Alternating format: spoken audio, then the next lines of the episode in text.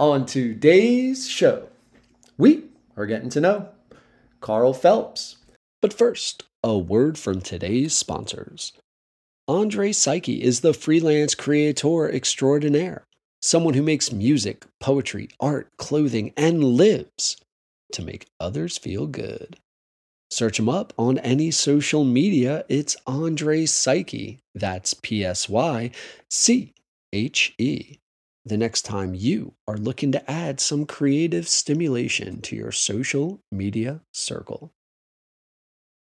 Patreon.com helps creators like me earn a monthly income that will be put towards podcast expenses. Support the Getting to Know You Pod's creative endeavors through Patreon for as little as $2 a month. There are all sorts of costs that I had no fucking idea about associated with posting podcasts, not to mention the need for equipment and production. So, dear listeners, if you've enjoyed getting to know any of our guests or just want to help keep the pod going, go to our Patreon. The link's in the description, and your support of the Getting to Know You pod is very much appreciated. Two bucks too much? Here are three free ways to help. Get your thumbs ready. One, push the subscribe button on whatever app you're listening to the Getting to Know You pod on. Did that? Thank you. Two, friend and follow the Getting to Know You pod on your social media like Instagram, Facebook, Twitter. Go ahead, open those apps, click away if you haven't already. Thanks again. Three, go to Apple, write a review. The internet tells me this might be the most important and impactful. So thank you. Your support, dear listener, whether it's with your thumbs through our Patreon or ideally both, is greatly appreciated. And now, getting to know you. Hello. Getting to know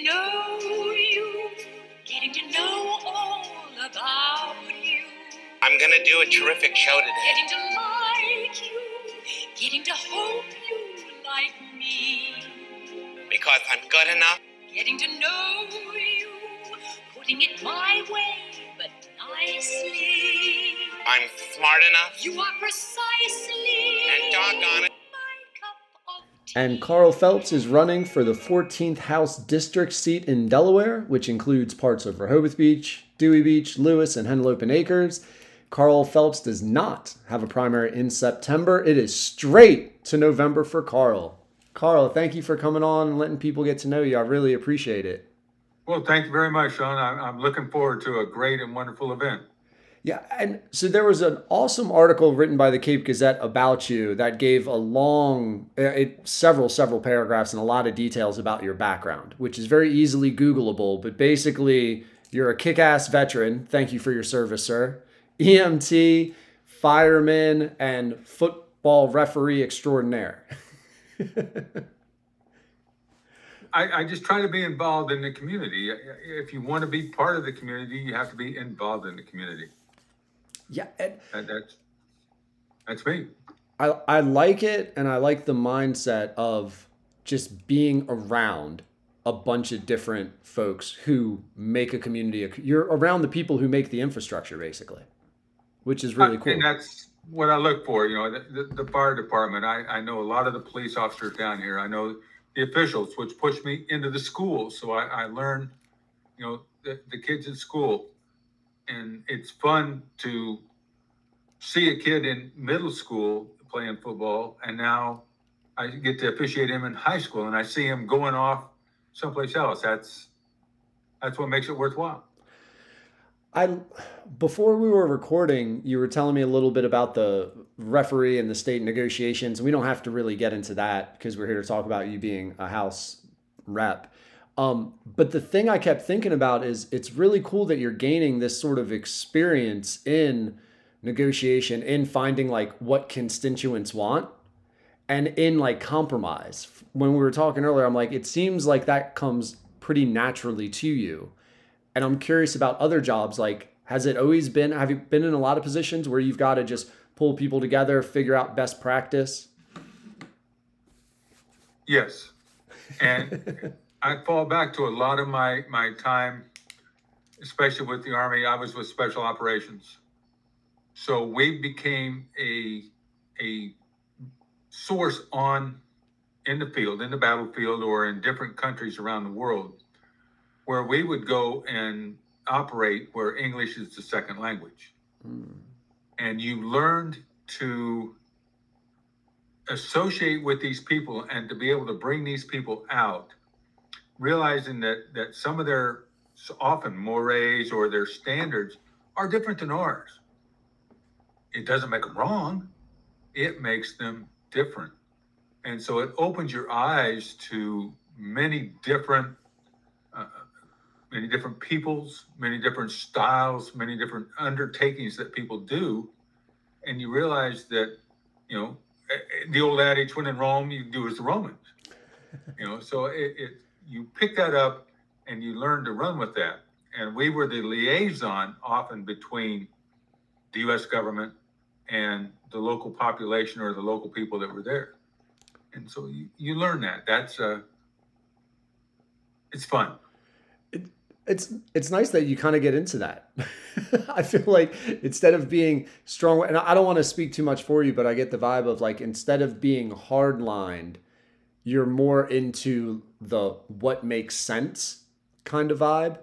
What's best for people around me? What's our we used to say with my with the guys I work with, and we still say it today in the firehouse. You know, we don't tolerate fools.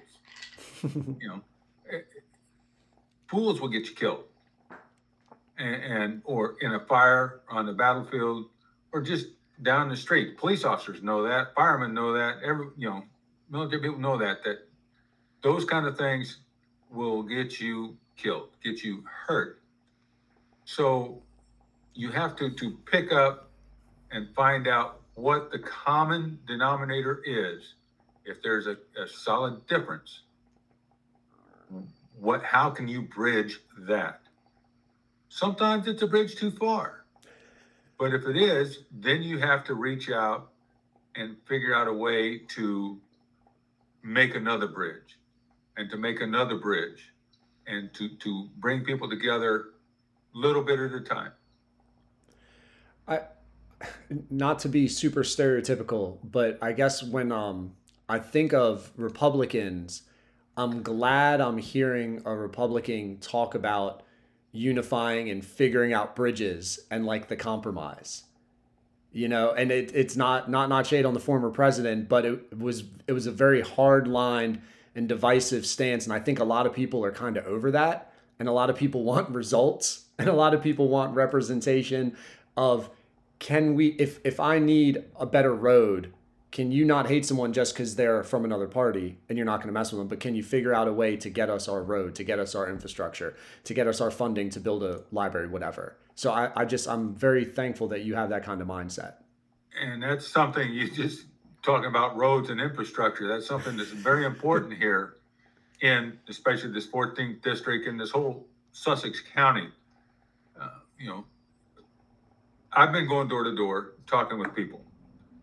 And I thought going door to door that people would say when I ask them, what's the biggest thing that's challenging you? And my my thought and what I heard going into this was, oh, it's going to be the economy. It's going to be the price of gas. It's going to be the price of food. And as I walk around the areas, I we went through uh, uh, RBYCC the other day, and then a couple other areas we walked through. That's not the issue to them at all. They're worried about they call it sprawl, Yeah. overbuilding, and everything that's going on down here in the county. Well, the majority of that is a county issue. It's not a state issue. But from the state side, we, we can look at it. We can look at DelDOT and we can say, DelDOT, let's step out here and say, yeah, you can build those homes there on that land. That's perfectly fine. But you will have the infrastructure in place. You will have the roads. You will have the sewers. You will have these things in place before you start all the building. Don't build 100 new homes and then say, okay, now we have to widen the road. Put the road in, put your sewer in, then build your, your things. Yeah, do you know why that doesn't happen or why that didn't happen? I've, I've been here seven years, so I don't know the total history of Sussex County. I'm trying to learn it. I'm trying to, to, to delve into it. But I've heard over the years that for many years, you know, the bumper sticker LSD, lower, slower Delaware, Yeah. is that Sussex County said, well, we don't want to be part of the big build out. So money went to Wilmington, money went to Dover, went north. Mm. Now that Sussex County's been discovered, people want to come here. They're they're coming here left and right. You know, you can't drive down any backcountry road without seeing another 50 homes, another 100 homes, you know, going up. But the 10 year plan from DelDOT, the 10 year plan from these other agencies, doesn't have this infrastructure in the in the plan eight nine years down the road. Now, we talked with the Sussex County uh, leadership the other day, and they sat down and essentially reestablished a good relationship with DelDOT, which is fantastic. So we need to look at that 10 year plan and that five year plan, and we need to bring some of that back into Sussex County and into this area to say, okay, well let's let's slow a little bit of this. Let's speed this up on the other side. There's many ways to do it. The county's working very hard on it. Top of it, they they have a good handle on it, and it just needs to happen a little bit quicker. And we from the state side can make that happen. Yeah. So I just want to, th- I want to say how I think a state representative would help, and you feel free to correct anything that I'm saying wrong. It seems kind of simple. It's like your job would be to give DelDOT an area of focus, like you would be in control over part of their budget, or try to advocate for part of their budget to go towards these roads. Is it as simple as that? And then it's up to the county county council to communicate where that money needs to be placed or where the where it needs to be utilized because hey, this is where the developer development is going. Yeah, the county and, and DelDOT work together to to see where that money goes. But from and I've talked with uh, um, Ernie Lopez, the current senator, and, and Steve Smyk, who is the, the current representative from the 20th, which is right next door, the 20th district right next door, who they've been schooling me quite well on exactly how these, you know, they put out funds, how things are going. The the representatives here can bring in DelDOT and they can bring in DNREC and they can bring in these other agencies to look at the shore, to look at the building, to look at, at what's going on, and can. I don't. I'm not exactly sure exactly 100% how they can move a budget because, you know, dealing with with the uh, Department of Education, it seems like once they set a budget, there's no no turning away from it. so that needs to be, you know, I need to look into that and find out exactly how that goes. But I do know that there are this, there is discretionary push and there's discretionary spending in, in every area that can be focused or refocused into specific areas. So we need to work with the people, and that's what I'm here to do. Not just, you know, uh, I've never even met Pete Schwartzkopf, who I'm running against. I, I don't know him from Adam. I, I see his picture, so I think if I see him on the street, I'll know who he is.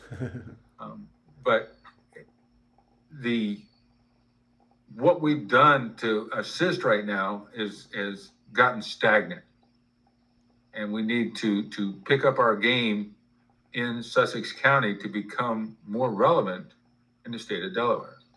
Yeah, that was something in the article. Um, and actually, before we move on, is there because what I'll try to do is I'll timestamp by topics. So if people want to hop around, it'll be easier for them. Um, is there something else about roads before um, we get into the advocating for Sussex County part? They all need a bike lane. that, dude. So I jog, yeah. and I, that bike trail is nice, but on all these country roads, and it's outside of your district. I'm more Harbeson area. Um, it i mean you're in grass there there's no shoulder there's no bike lane you barely get route 30 i think might have four feet Route 5's pretty good, you know, but like it it on these backcountry roads, there are accidents waiting to happen. The further west we go with this bike trail and people start branching off of it, I think that's a very good point.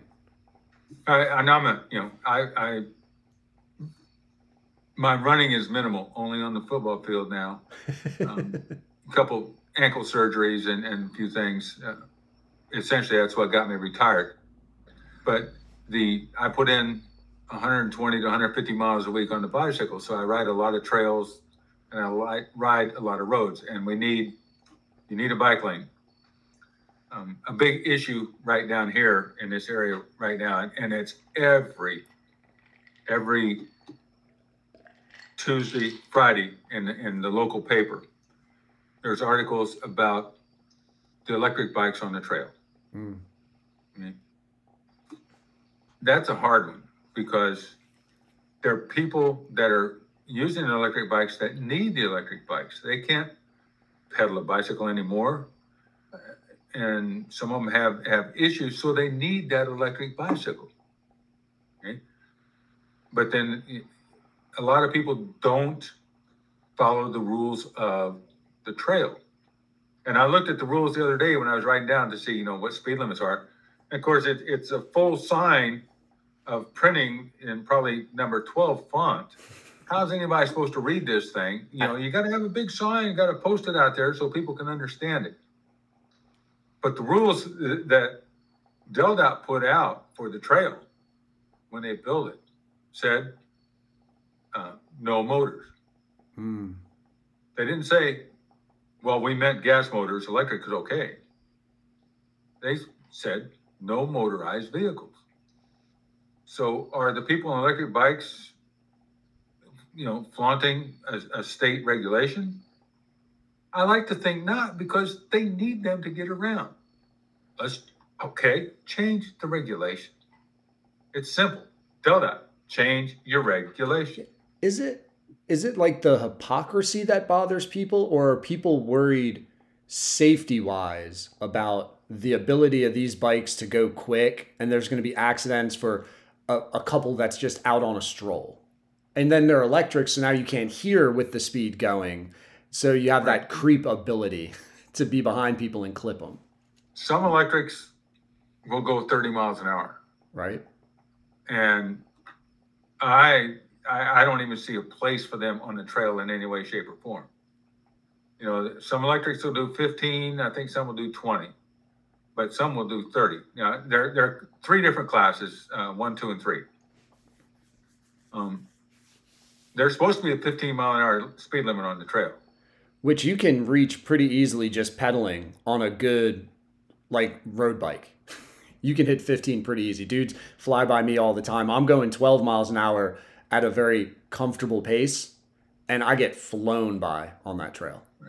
Well, when you get blown by, do, do they, do you hear somebody say, you know, on your left? Yeah, always. No, cuz they're trying to keep their whatever their pace up. So they're yelling it from like 200 yards behind me, you know, cuz they're weaving in to to get their workout in, which I understand, and it's awesome that they're being active, but like they're definitely going over 15 miles an hour. And and we might, you know, with the group I ride with, we can go down the trail probably over 15 miles an hour. But we'll get single file, Yeah. we'll pass people.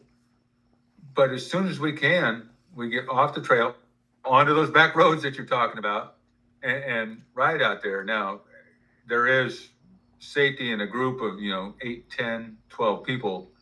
There's a little bit of safety in that group of, of a car coming up behind you because then you can can do it. But two of my friends ran into an, an electric car. One of them broke his leg and his shoulder. And the police asked the woman that was driving, he goes, Why did you pull out in front of the bicycle? Did, you didn't see him? She goes, No, I don't. I never looked. Because she's driving an electric car. She goes, I roll my window down. If I don't hear anybody coming, I just back up. Mm. You're not going to hear a bicycle coming down the road. Yeah. And those electric bikes on the trail. So, like, I really wonder how much is when people get upset about it, how much is just the you're a rule breaker, no motor, and then it would be solved? Or how much is the weight and speed which would increase the option of injury if you were to be hit. Because those things are pretty heavy too, right? I mean, they're Yeah, I, I'm, I'm in the, in the mindset that it's a lot of, um, speed and the weight of the bicycles. Uh, it's probably, you know, uh, mom and pop, they're out for a walk and somebody blew by them without so much as a howdy do yeah. and scared the living Jesus out of somebody. So now they're, they're like, why are these here on the trail? Okay, let, let's change the regulation. Do we do one or two? I don't know. It- Yeah. It's gonna take a group of people to sit down and figure out exactly what should be done. Let's do a little compromise. Let's, let's get together, Yeah. talk about it, figure it out.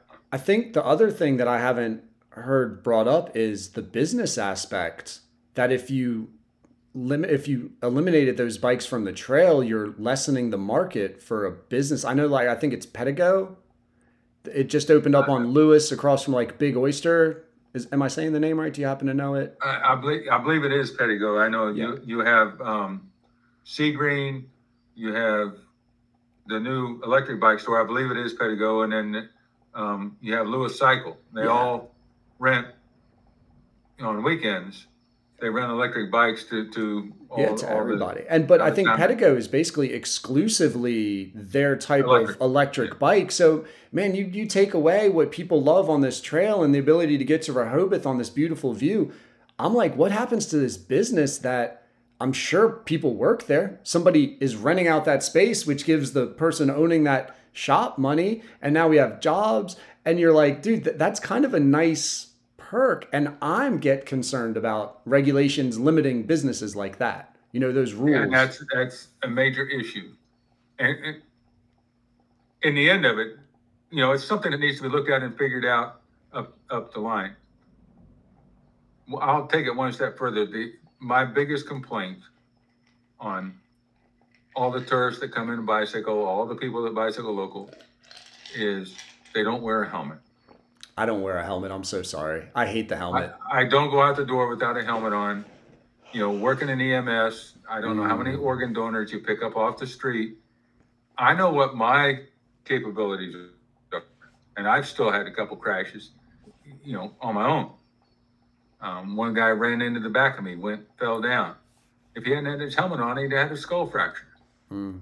I, I just, I see too many close interactions between vehicles and bicycles to, to, to ask, where's the helmet? Where's the helmet? You're convicting me right now.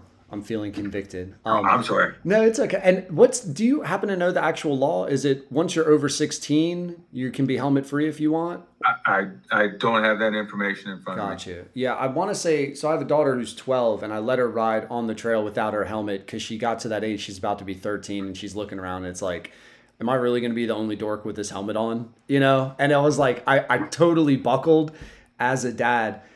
But I think that's yeah, that's a that's a good point because the trails you don't want to lose. You don't want the trails to become unsafe because they are a beautiful alternative to the road. They do have lessen congestion. I know me personally, if I'm going to Rehoboth, I'll I'll bike from Lewes. Sometimes I'll even bike from Georgetown just to avoid the parking and avoid the traffic. And it's it's a glorious ride. Know, my, my friend ran into a girl on the trail, flipped over the rail, broke his collarbone because she was pedaling on a on a not an uh, not an easy go bicycle, not electric bikes, but a uh, um, one of the towny bikes. They call them townies. And she had her phone in one hand, pedaling with the other, and she just stopped and turned sideways in the middle of the trail. Oh Lord. And he was riding 12, 13, you know, he wasn't whipping down the road. He was just taking a ride yeah. swerved to miss her and, and hit the fence and over the fence and there he went. So yeah, Do you, do you have any can uh, I, I, it's it's a solid message. It's a solid message. Um do you have any thoughts on like will there start to be like bike trail cops at some point? Is that something you would even want to entertain? I don't think they're out there now. Like I've never seen somebody with a sash or a whistle or like a little siren, you know, chasing people down for speeding. the question would be is under whose authority? I, I have no clue right now. I you know, and that would be, I mean, okay, so you give a couple people jobs to be bike cops on the trail, but who would that fall under? In Cape Henlopen, it would fall under the park. But who manages all the trails going from Lewes over to Georgetown? You know, who's actually in charge of that trail? Del building it, but Yeah. who then will be in charge of it? Because you have all the towns. You just cross all these town lines. So it would be like you'd have to have like a state cop that just has free reign and is pedaling around. Yeah, see, I, I don't want it, but like that's No, where no. I my mind goes when we start talking about like, okay, now we're gonna say electric bikes are okay if you maintain a certain speed. And then enough people complain, it's like, great, now we have to get like bike cops out there and we have to have speed traps for people and i'm like i just don't want i don't want to see bikes pulled over you know like saturday you catch them all on route one all the tourists get pulled over for going whatever 65 i don't want to see bikes getting pulled over and hit with speed traps on the trail i would hate that I, I, I would hate that too, and I, that's that's as far. I haven't even looked at that. I'm like, gotcha it goes through the mind, but oh, no, no, that's not going to happen. I like the bike trail. I'd love, I would love if a great use of money is just to extend shoulders. Although, so this is interesting though too, because when shoulders get extended, people lose property, right? And I guess they're compensated for it. But I like when I see, so I call it myself because I'm like, oh, dude, I would love bike trails on these back roads. And then I'm like, am I giving up 10 feet of my front yard so that I can have a bike trail? Like that would really suck. Well, and, that's you know, the roads. There's a requirement of eight feet for the road to have a travel lane. I do know that much. It's it's got to be eight feet wide. But then it, it goes off in a ditch. But is there enough property? Is there enough right of way on these backcountry roads to take it out another two feet on either side? I, I, I don't have that, that answer. And it would have to, each one, I think each country road would have to be surveyed individually to, to come up with a, a solid answer on that. Could it be done? Gotcha. Yeah, I just I yeah, that's a good point, right? So the like when I'm cutting the grass near that country road, I'm actually cutting state land. I'm not cutting my land because even if there's not road on it, part of from the center line is the Right. states, right? Now, it is measured from the center line out and exactly where that, that line ends. You'd have to, to look at the actual maps. Yeah, to figure that out. Yeah, so yeah, that's like just a weird little visual where you think it's your front yard, and it's like actually it's really not. Although like the people on 24, like I, I appreciate that 24 is wider. Those homes were decimated, man. Like where where they're building, they have the roundabout, and they're um they just built the I believe it's a hospital, it might be a cancer center. Right. No, but on twenty-four, they just built the, the, the birthing center there on Okay. plantations. Yeah, past that. So you take you're Oh. going on the old air before Airport Road. See, I'm from Sussex County, so I don't know any road names. I just know where they are. I thought it was a Bay Health. So there's the oncology center at Beebe, and you're going Yeah, west on There, 24. there's so many of those things going in, but the roundabout Yeah. uh, is on plantations. That's in front of the, the birthing center and, and that part. But you go out Route twenty-three, there's a Yeah. roundabout. It So- just shows up. Yeah. just- all of a sudden, there's a roundabout. Oh, dude, that 23 one sucks. Um, but what I'm talking about is where 23 and 24 meet. So that intersection, and there's the a hotel that's built there. It's down the street from Dos Locos. Um, oh, it's yes, the back yes, way yes, from Walmart. So those homes lost half of their yard on that 24 expansion. Like those Yeah, homes, of those. People moved out. Yeah, a bunch of them did. And like I, I see it going down, going west on 24. You start to see these little wooden pegs and the orange flags on them. And they're these homes are for sale. And you're like, that sucks that you're losing your property when you bought it. And I guess that gets a little bit into the sprawl that people get upset about. And I'm curious about your thoughts on like that balance of, dude, clearly we need two lanes going each way. like we need turn lanes. We can't have one lane where people making a left, people making a right. We're not hitting traffic lights. Like it kills traffic. But now I got to give up 100 feet of my yard. and my clothing, you know, I, I was, I hadn't even thought about that area down there yet, but that's actually in, in my area. The one I looked at the most was up at Route 16 where they're going to build the overpass. And they hmm. literally moved those people out, bulldozed the homes, and they're getting ready to build build an overpass. I mean, there's rules on the state acquiring certain land. They have to pay, you know, fair market value. They have to pay the price, you know, move the people out. So there's requirements put on the state. They can't just go and goes, well, hey, eminent domain, we need that. We got to build something here. right? Because eminent domain cases have been fought all the way to Supreme Court in, in multiple states, and generally, the the homeowner wins. In, in for the most part, and, you know, they lose every once in a while, but in the most part, the homeowner wins if the state is trying to just acquire land without uh, paying a fair market value, without giving the people some other recourse on some place to live, uh, what are they going to do, how they're going to move out, what you know. Let- let's say you you have an acre at that corner and you have your house on that well no, nothing's that big half acre you got a half acre at that corner and your house is there. They're taking 20 25 feet out of your front yard so now the road is you know 10 feet out of your front door well now your house is not livable Yeah. so they're gonna they're gonna bulldoze the house. They're gonna move you out. What do you do with that other, you know, hundred feet of land? Do you still want to own that, or do you going to sell that all to the state at that time? Is that going to become state property? Again, I don't have those answers and that information, but those are things that those people need to be either compensated for everything, and don't leave them a fifty foot stretch of land from, you know, Plantations Road all the way down to, to, you know, Route One, because that would be, what could you do with it? Yeah, nothing.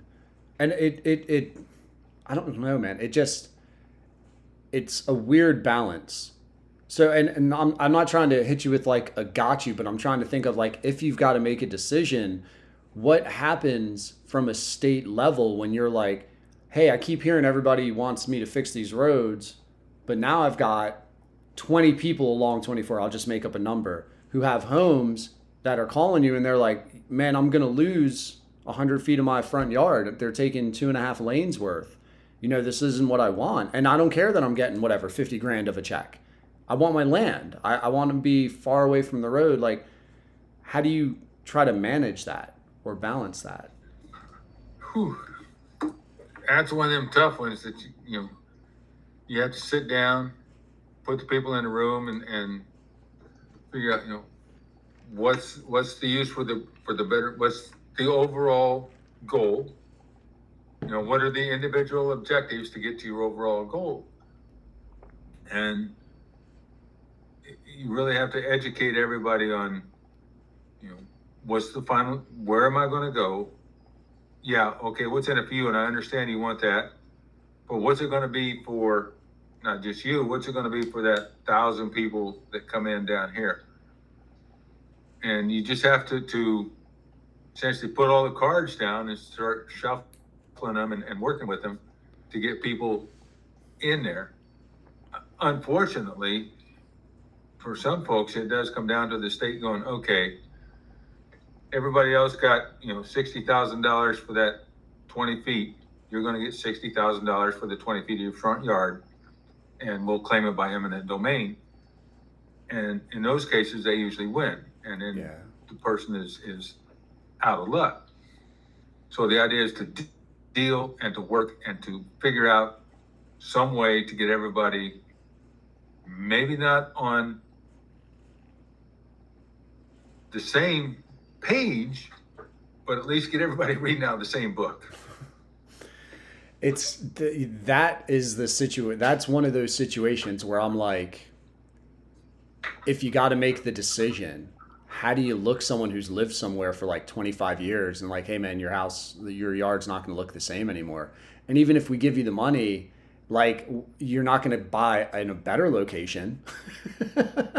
you're going to have to go to a worse location pretty much, or you're going to have to downgrade your home or your square footage. And it just feels like a loss. And as we're pumping all this infrastructure money in, that's what I keep going to is just the the individuals that get affected by the need of And the you're right, and masses. these individuals, uh, uh, some of them, you know, 25 years, 50 years. Some of them, you know, the house has been handed down from, you know, one or two, three generations. Yeah. And now all of a sudden it's not tenable anymore. And, and that's, it's just something that hits everybody hard. We have to build, but we have to do it in a smart way. You know, and, and I, I don't have all those answers. Does it have to be that road? Can you come in from it from a different way? You know, what can be done? But each one needs to be treated as a person. Hmm. Each one needs to be treated as an individual. You can't just say, well, John gave it, so, you know, Jim's going to give it up over here. No, John did his deal, then we'll talk with Jim, and then we'll talk with Sally. So each one is an individual, has to be treated as an individual respectfully, and we'll figure out some way so that everybody's, you know, I won't say everybody's happy Yeah. because Maybe everyone's heard. Everyone feels heard. everyone's heard, everyone's involved. Uh, yeah. Yeah, because I again like I it, the the you're screwed.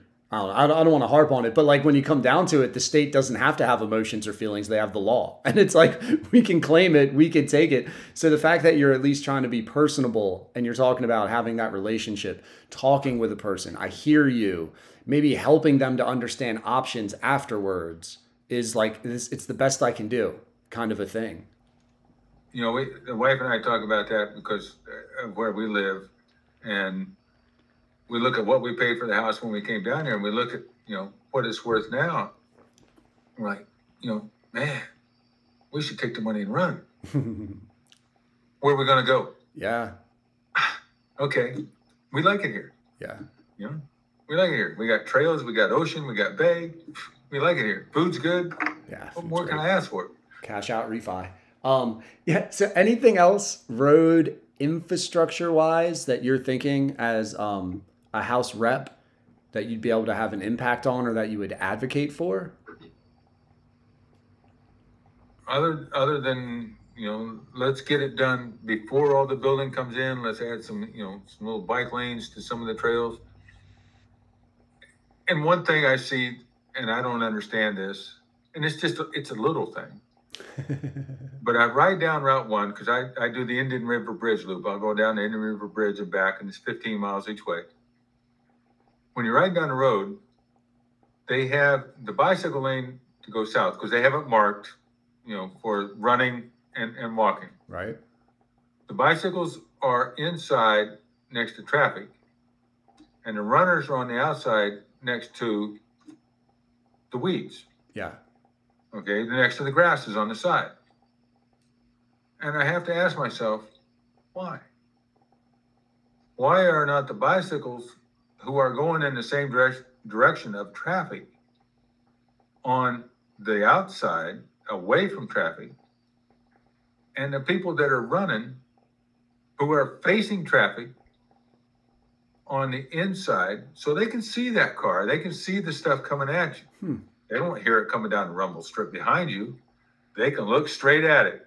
They can say, "Oh, that car is getting too close. I can step off to the side." Hmm. I, I've always just just asked myself, what you know, Yeah. I, why? I want to say physics. I don't know the answer, but I want to say like if you're running like the two forces meeting. So if a bike gets hit from the back, but at least you're going in the same direction, maybe it's not as violent of an accident as being hit. At 60 miles an hour, it wouldn't make. It's going to be violent anyway. Yeah, interesting. I don't know. We'll have to.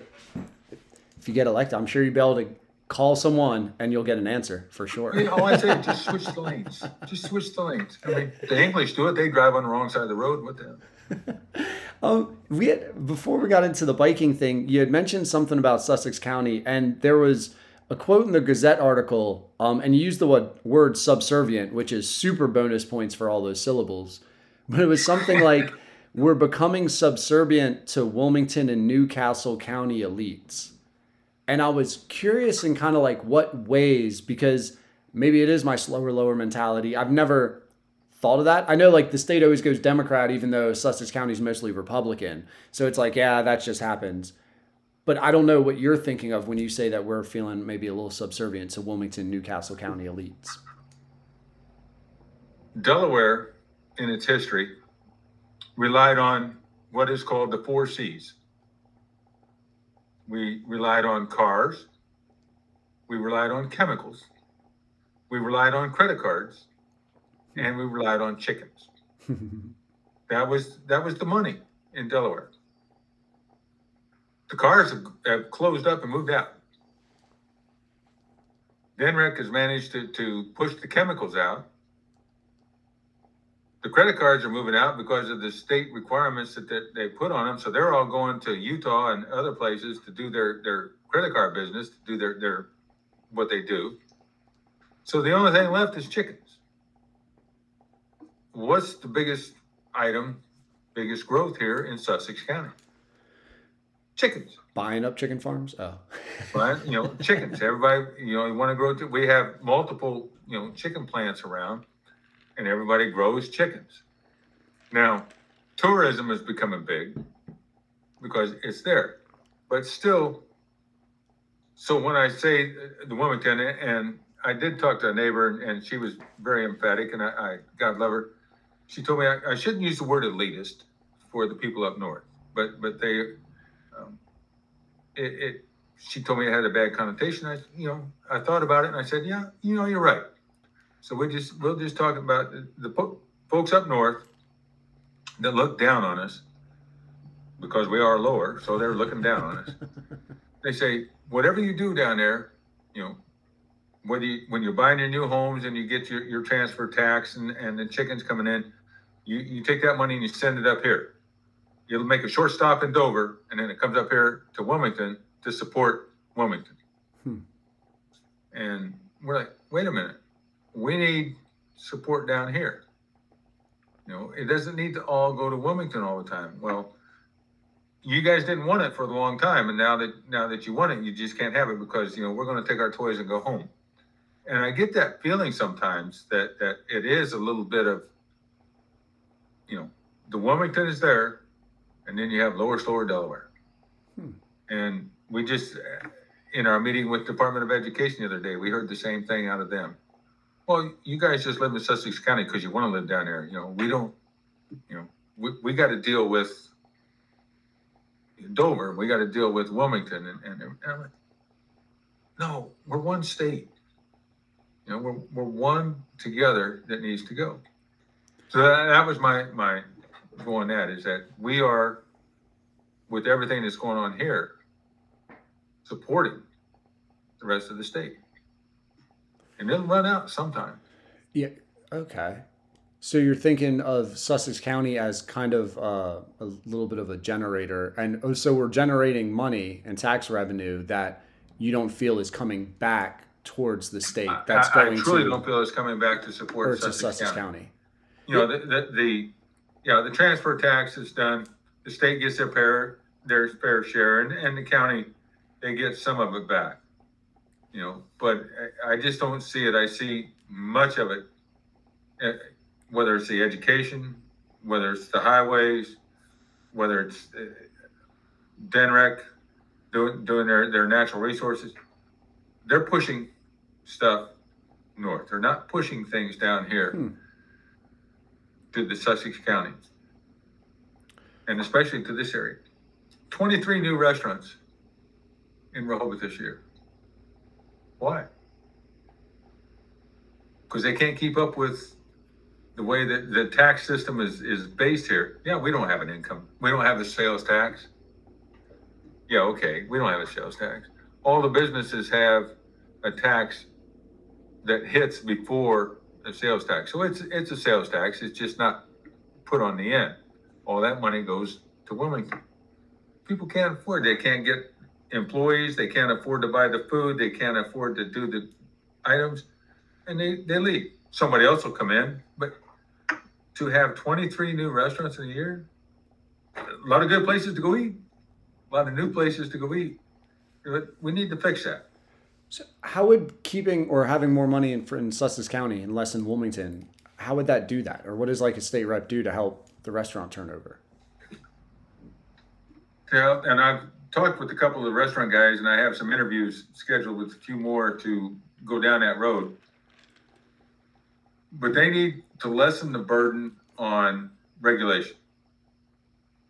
Um, I just watched an article the other day about a guy trying to take food scraps from different restaurants to do instead of it going to the to the landfill to do composting with it, which is fantastic.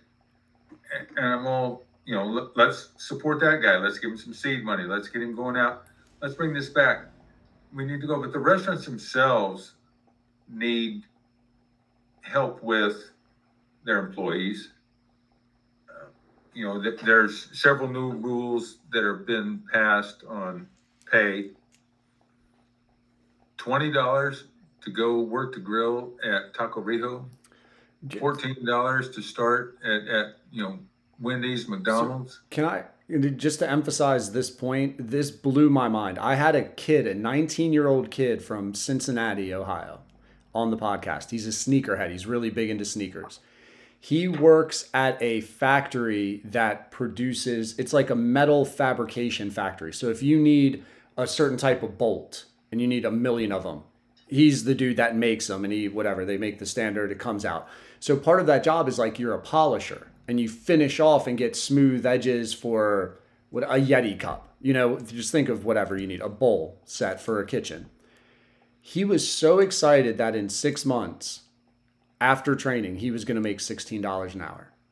And I didn't want to break that dude's heart to tell him that Taco Bell right across from Walmart was starting at 16 bucks an hour and I'm like, that that's why do we need our Taco Bell at 16 an hour? Good for them making 16 an hour. Like that, it's great that you got money, but I feel like they have to pay that much because like, how does the Taco Bell person get there? How do they live around here close enough to come to that job? So I, I just wanted to emphasize like it is amazing how high these businesses have to pay their employees the the the salaries, the, the hourlies. It's insane. I don't know how they make a profit or keep things affordable. I, I don't want to pay ten. I don't want to pay twenty five dollars for a burger. no, I you know we went the other day and had two burgers, two fries, and a coke. It was like twenty five dollars. I'm like, no, that's you know, but but that's paying that money and the people coming in. You know, that's the old adage of, of supply and demand, and I think because of COVID from the last couple of years. And because there's not affordable housing here, which is, again, a, a, an issue that the county is working on very hard, the state can assist, the state, state can come down and give seed money and can work with the county to make this thing happen. But if the workers can't get here, you know, uh, the young lady that we uh, met at the restaurant that we used to go to, well, we still go to it. Um, very nice young lady. She lived in Salisbury mm. and would commute up here with her friend because they couldn't afford to stay here. But at the same time, because of the COVID, the state started paying all these people extra money to stay home. It's not working. You had your unemployment, and then you had your COVID unemployment on top of it. So why am I going to go back to work and make 10 $11 an hour when I can sit at home and get my unemployment check, cover all my bills, and have a little, you know, little beer money. Why, why even go, why go to work? So let's take that COVID money and put it into the restaurants and let him get that new machine. Let him, you know, yeah, if he has to pay people $15, $16 an hour to get them to come to work, well, eh, you know, that's going to happen you know, but that's the, that's the whole, you know, being in a uh, uh, in society that we do things and and as we go with the inflation rate, inflation is going to kill us all. Yeah, it's it will. Um, is that COVID unemployment still happening? I believe the state. The last I heard of it, the state of Delaware was stopping adding that that stipend onto the unemployment but there, there was there's still there's so much COVID money, billions of dollars in COVID funds that was never spent. It's just sitting there to be used. Wow. There, there, yeah. There, there's lots of money that the feds have given out that's never even been been touched. And the um, and I'm very ignorant to the minimum wage. This is going to be like a really stupid question, but like each state gets to set their own minimum wage that's above the federal if they want to, correct? Correct. Okay. And Federal it- minimum wage is nine dollars an hour. Delaware has set theirs. It will be fifteen dollars an hour. I think in two years. Okay. Yeah, I thought it was So- around 13 or something right now. Um, But I knew it was going to 15. And when you were talking about the wages, I'm curious about for that, against that. Because again, it's like it's like the front yard thing, right? Like I the masses need this road. I don't want you to lose your front yard. Like I don't want people who work to not get paid well. But at the same time, me as a consumer, all I think of is the business person isn't going to eat that loss. The business person's going to pass that on and now a dishwasher who used to make 10 or 11 I, it's great that you're not making 15 but dude's working whatever that's 80 extra bucks a day all of a sudden that a restaurant has to find somewhere Every place that, that started this, and it started out in Washington uh, State up, the the fifteen dollar an hour minimum wage put people out of work because one, the companies couldn't afford to pay ten employees fifteen dollars an hour and to cover their medical and everything else that was required. So first thing they did was cut everybody back from 40 hours a week to 35, 30, 35 hours a week. That cut down on the health insurance and the other insurances that they had to pay on their employees. Then, when they continued on, they said, well, we can't do 10 people now, but we'll get, you know, 12 people, we'll get eight people, seven people. And they let people go. And now these other people have to work twice as hard, but, you know, they're only working 30, 35 hours a week because they, it, it's all structured with the way the number of hours. And I actually read uh, some information. I don't know if it was Washington D.C. or state of Washington or Oregon, one of those. They want to make the standard work week 30 hours instead of a 40 hour work week. Standard work week will be 30 hours, and that and then force all the employers to pay the same insurances and same everything else for a 30 hour work week that used to be the 40 hour work week. It, it's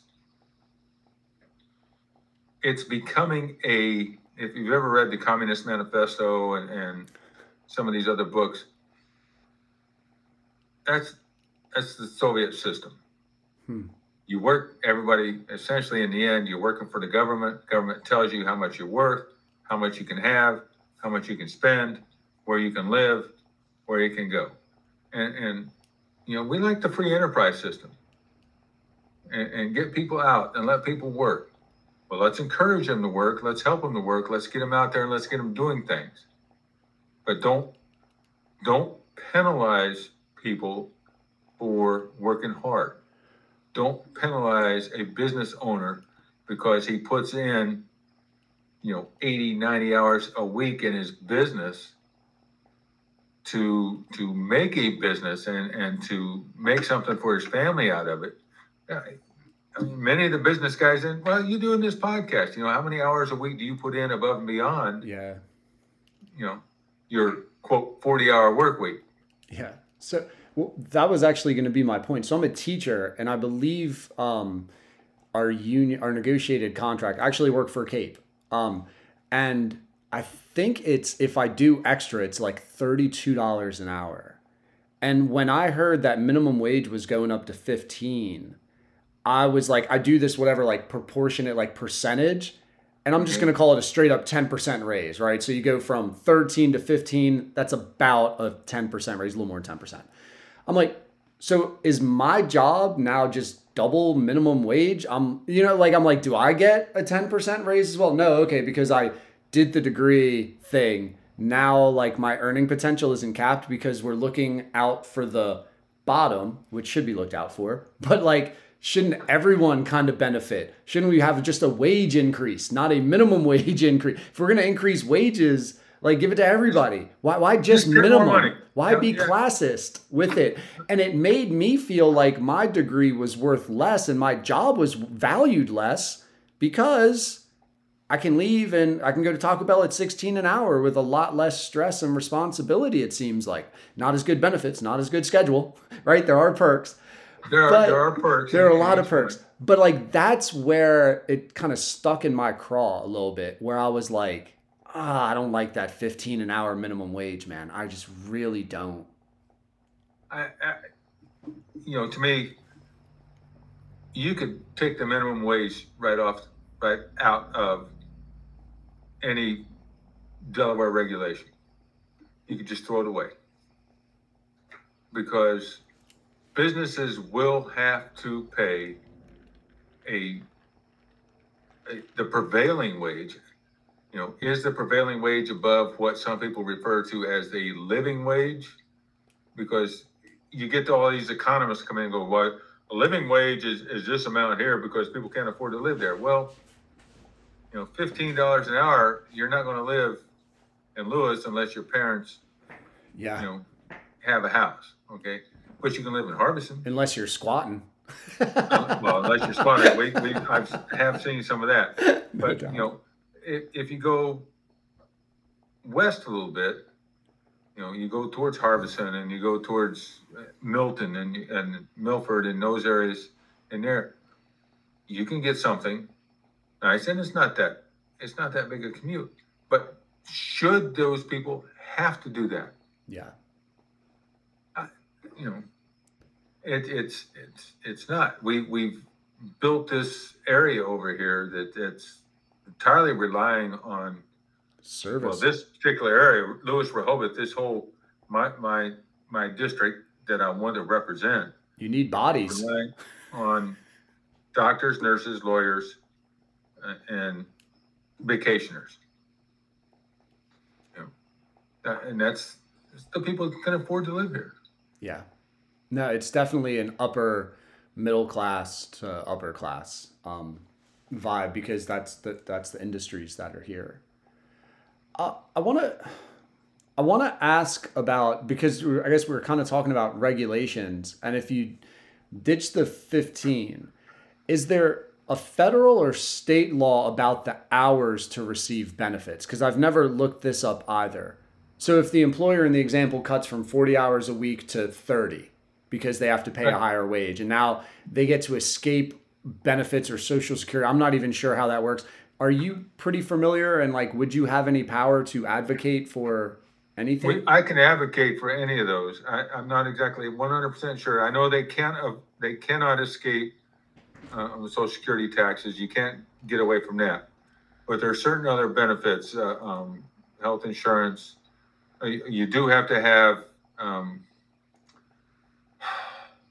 um, you do have to have insurance on people if they get hurt at work. Yeah, yeah. Um, you have to have that. But there's other benefits that people often buy into through their company, whether it's a health insurance, dental, vision. or a retirement plan is what I'm thinking too. But I don't know if like minimum wage people are kind of doing the retirement plan thing. I'm sorry. Go ahead. A, a lot of them, you know, and again, that was the should the government be involved in retirement planning, Social Oh. Security, or should the government give money to people in their paycheck, give them their their monies they take out, and let them invest that in a plan. Um, some places are doing that, and they take their money and they invest it for these people coming down the road. I think the whole idea of you know this whole whole Social Security all came out of the 1930s, the, the Dust Bowl. Nobody had any savings, nobody had anything, and the government became the sponsor for everybody. Yeah. And it's it's that animal keeps getting bigger and bigger every year. It does. What, what's the, what's the solution to that? You know, if, if Congress hadn't figured it out in, in well, this is in the last 90 years, you know, I don't know if I can figure it out overnight, but we'll give it the old college try. Yeah. So I'm so then would the state would you be able to like submit a bill, bring up a bill of hey, we want to give benefits regardless of hours worked or like drop an hour limit to whatever 15 hours a week you're eligible for benefits kind of a thing, or is there a federal? I, I do not know if there's a federal regulation on that. But if I go in and tell a business that you have to give the same benefits to your person that works twenty hours a week as you do the person that does forty hours a week, now I'm cutting into his his side of the house, into his, you know, Gotcha. his business. I'm cutting into his his his bottom line. It's it, Carl. It's really it's a no interesting. win situation. Yeah, well, I mean, there's there's a bridge to build somewhere between it. It's really interesting to me that you seem very pro business, but most of your work has been for government, which is almost like an oxymoron, right? Like it, it's it's a weird to me a juxtaposition that you're a very business advocate, yet you're a government guy. You know, my degree's in business. okay. My, my minor's in accounting and my, my master's in, in business. Uh, So, you know, and I look at businesses and, okay, so yeah, I, I did work for the government, but everybody around here is a business, whether it's Beebe Hospital or, or Taco Reho. And, and everything in between is a, I know, I think of Taco Reho because I like them, but the, the, everything in between is a business. You know, my bicycle stop that, that, that will fix my bicycle tire when I, you know, get my second flat of the day and I don't have an extra tube. And they're like, okay, dude, I got you. So, but they need our, our support. They need our backing. And whether it's helping them with employees, whether it's taking extra COVID money that came down and pushing it down into the community, into the businesses, so that they can, you know, hire that two or three extra people, so that they can take the people that they had to cut back to 30 hours a week, so they can save on some benefits. They can bring them back up to 40 and pay them a little extra benefits, put them back on the health insurance, put them back on their insurance rolls. You know, there's multiple ways to make this happen and get done. This area right here is reliant, totally reliant on the service industry. You know, from it's the appeal. from the bicycle store Yeah. to, to the people that, that clean the hotels to, you know, the police officers. Everybody here is relying on the service industry. And, you know, the, the people around me that, that work at Beebe, they're providing a service to everybody else. And all these other people are providing a service back. You know, it, it, this whole country is that's that's you know we're service. That's what we do. We're servant servant leaders. As, aside from um, reallocating like COVID money, are is there any sort of like regulation that you would bring up or something you would look to like take away to help businesses? I, I've talked with with Steve Smyk, Ernie Lopez, and I, I talked with Dallas uh, Wingate, who's running in the 20th district next door. And I've talked with both the gentlemen that are running for the fourth. We'll figure out in September what happens there. That for every new regulation that we put in, whether it's through DelDOT, whether it's through DNREC, whether it's through Department of Education, every new one, I, I'd like to put a regulation in that says for every new regulation you put in, you got to take two out. That that was my rule for my daughter with back to school shopping. I'm like, yo, every T-shirt you buy, you're getting rid of two. And that's, Closet's too full. you know, people are, are there's, um, it, it, it's like 1,600, 1,700 pages of the regulations that these restaurants have, to have to go. And anywhere in there, somebody can look in and says, well, you didn't do this, boom, we're going to close you down. Mm. That, that's, you know, it would take you, if you, even speed reading, it would still take you, you know, a month to get through the regulations. And some of them contradict each other. So let, let's, let, let's level the playing field. Let's smooth out some of these sharp edges that have been put in here on these people. Some of the, as you mentioned earlier, some of the gotchas. We don't want the gotchas out there. We want to help the people to make themselves better and it doesn't matter who they are. My military training and my Marine Corps training, my Army training, and then working for the VA for another 19 years after that with veterans every day. The whole idea was to make it better for everyone around you. I don't care what you do at home. I don't care who you, you live with, stay with. I don't care what color you are. None of that has any bearing. My only concern is can you do the job that you're asked to do? And can you do it well?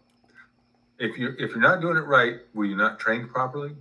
Hmm. Can we can we help you out? Can we go down that road?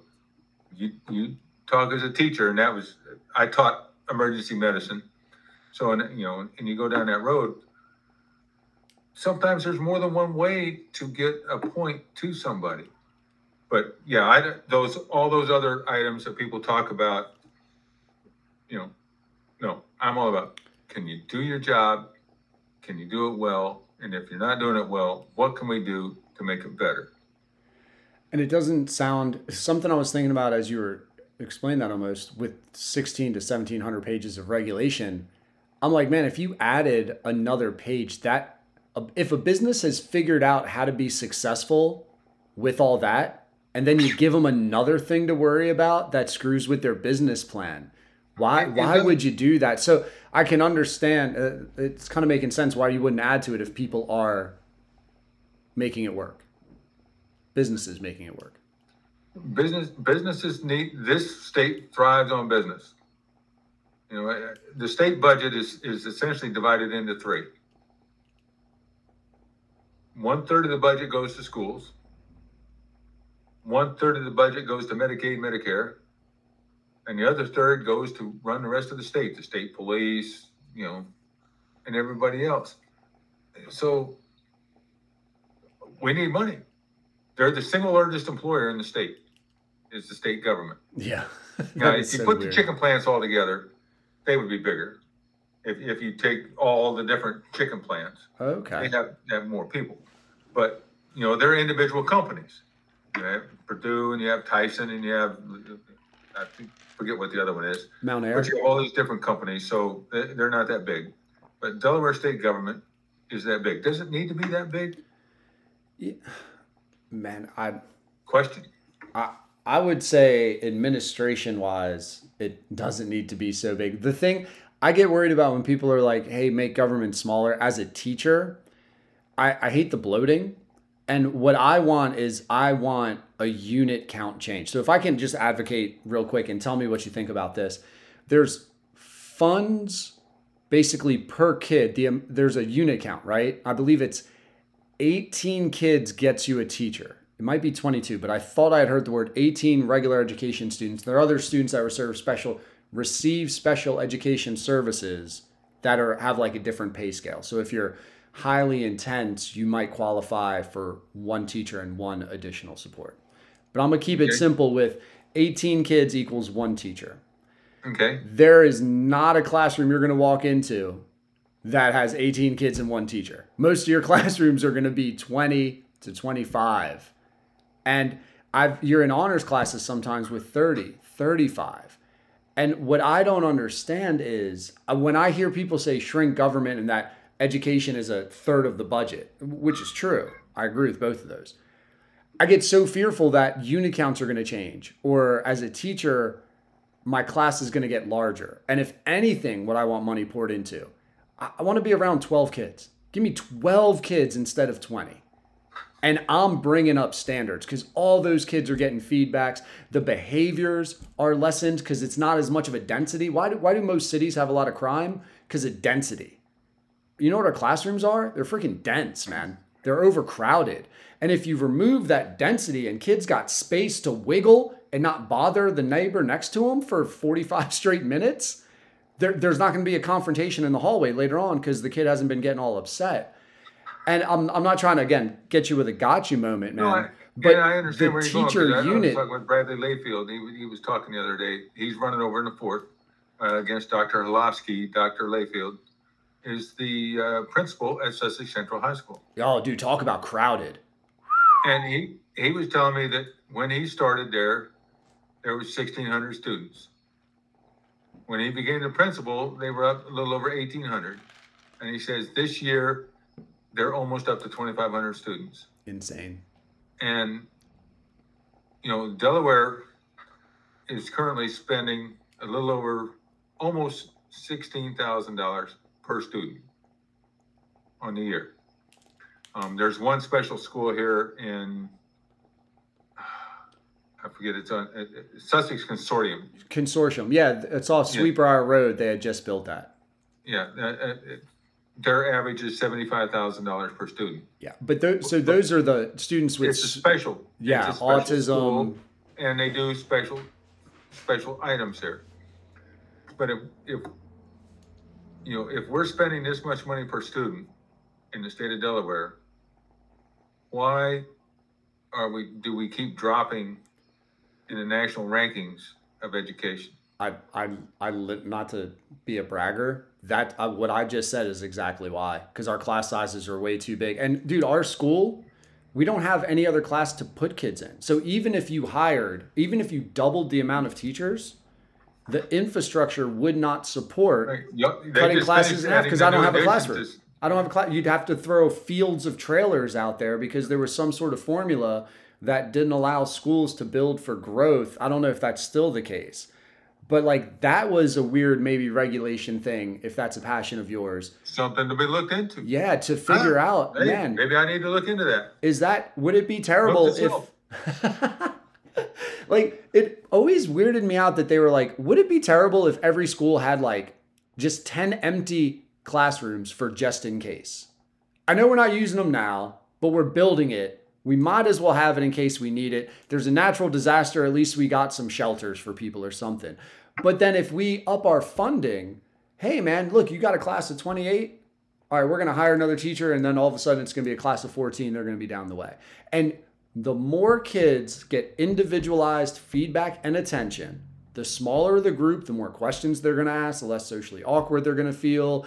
Again, just city analogy is perfect. I I'm telling you, why do these Montessori schools and these charter schools do extremely well? Class sizes. It's limited. They Limited. limit the class size. limited. I- I have to say, you have, you're talking about more students in your class than were in my entire graduating class. no way. Uh, we had 18. Where did you graduate from with 18 kids? Uh, it was it was the Friends School in Indiana. Oh, wait, the And- Friends School in Indiana. I feel that's. Why do I know that name, the Friends School in Indiana? Because there's a Friends School in Wilmington. There's a Friends School in every state, oh, really? and sometimes multiples. Okay. It's it's run by the Quakers. Got you. Okay. So and it was the my graduating class was 18. 12 girls, six boys. There, you, dude. That's a solid ratio. For we were the single largest class in school, and our my school went from the fourth grade to the 12th grade. And so, were the 18 of you all in class, every single class together, like you had one teacher together, or did you actually get split up and had even a smaller ratio? No, we were, we were, we went from classroom to classroom, but all eighteen of us Yeah. went around. But we went to school all year round, Okay. so. Yeah, dude. I'm But- 18 from what I from what I know, 18 is about the max. After the after 18, I believe it's a diminishing returns. Like if you cut 25 to 22, there's no a statistical impact. I, I feel like 18 is that magic number. There was another like Malcolm Gladwell does this in his book. DuPont actually got credit for this. Um, 144, where DuPont kept their numbers in their factories at 144 and they wouldn't increase the factory, they would duplicate it and just have the next factory running and cap it at 144 and it's what made him successful because everyone knew each other. So if i had an issue with a chemical and i couldn't get it produced or transported i knew who the transport guy was. I knew who the custodian was. I knew who the shift manager was. Where you get too large you don't know who solves the problem. And it Well, kills a business. Interesting, you bring up 144, which is 1212s. right? And you have, you know, those groups. Um, doing emergency management and all that, we've always been told that, that one person can only really manage six people. If you start getting seven and eight people, you need another person to help you to manage. So it's all about breaking down. If you break down 12 12s, it comes out to two sixes. You got one person and you got five people underneath each one. Yeah. And everybody, as you just said, everybody knows everybody. Yeah. And to me, man, I my fear with government spending, if I'm bringing it back to schools, is you look at your population growth, and it happens in col- it happens in colleges. You get administrative bloat, and administrative bloat are the high, they get paid more than the teachers, so it eats up more of the budget, and then all of a sudden you're like, wait, how come my kid's in a class of 34, but you have five district office people that are never around these kids, and you've got one teacher that is dealing with all of them. I might This have just gotten thing- myself fired. I'm sorry. No, no. uh, uh, this is one thing that, that might get me my my my you know foot in the butt going out the door. But I asked myself this question: Delaware has three counties. Mhm. Why do we have 19 school systems? I'm gonna. 19, you know, directors, 19 entire different So- staff. a superintendent i i believe there are superintendents according to open open the books or openbooks.com where because it's public record if you're if you're a state employee you can look up my salary you can look up anybody's salary Right. i believe there are superintendents that make more than judges i don't think more than the supreme delaware supreme court but i believe they make more than superior court judges i'm talking like 170 to 200,000 a year for a superintendent. And those are How many teachers could you hire for that? At 19 least one, people. at least two. I, do, I, I, so I have a I have a doctorate and I believe my base salary 17 years of experience is $90,000 this year. So if you're looking at a, a bachelor's new teachers, you might be able to squeeze 3. Two definitely with benefits cuz they're making 50 grand. But Why do you need? Yeah. And they have and an that's just my question. Why do you need 19 superintendents and all their staff? That that all their staff. Now, I don't want to put anybody out of work. Okay, because that's not what we're here for. We're not here to put people out of work, but we're here to, to put a balance on it. And they told me one time, they said, well, it's because people at Seaford will not talk to the people in Laurel, and the people in Laurel won't talk to the people in Delmar, and the Delmar definitely won't talk to the people in Cape, you know, because the, the, everybody has their Local emphasis. local emphasis. But in the terms of Curriculum. you have a principal, you have an athletic director. Why do you need a superintendent to manage one? You know, around here, there's only one school district has two schools, and that's in Den River. They got Central and, and Two high schools.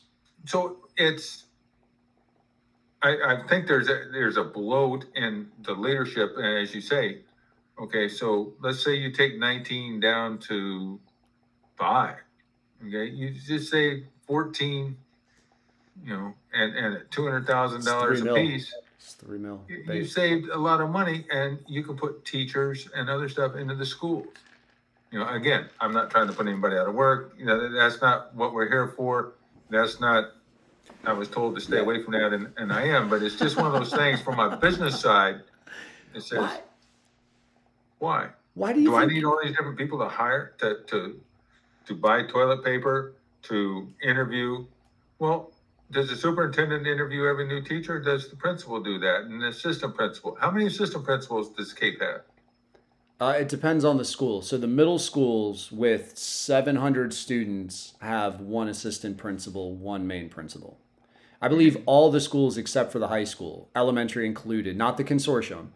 So just the regular uh, your Cape schools. The consortium is under Cape, but um, it, it's it's it's a state funded, It's and a special. 100 percent of the funds come from the state for the consortium. Um, so yeah, every school but the high school. I believe the high school just qualified for an additional fourth. I think they have five total principals, four assistants.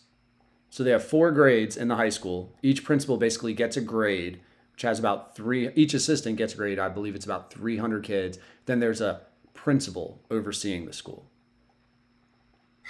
I don't know. When I went to school, you had one principal, one vice principal. Yeah, I mean, well, that's that's how the majority of the schools are, um, at least for you know, middle school and elementary. But I, I I I go above that to the district office levels, and I this is where I get contradicted. Like this is where I get messed up. Is like I like local control.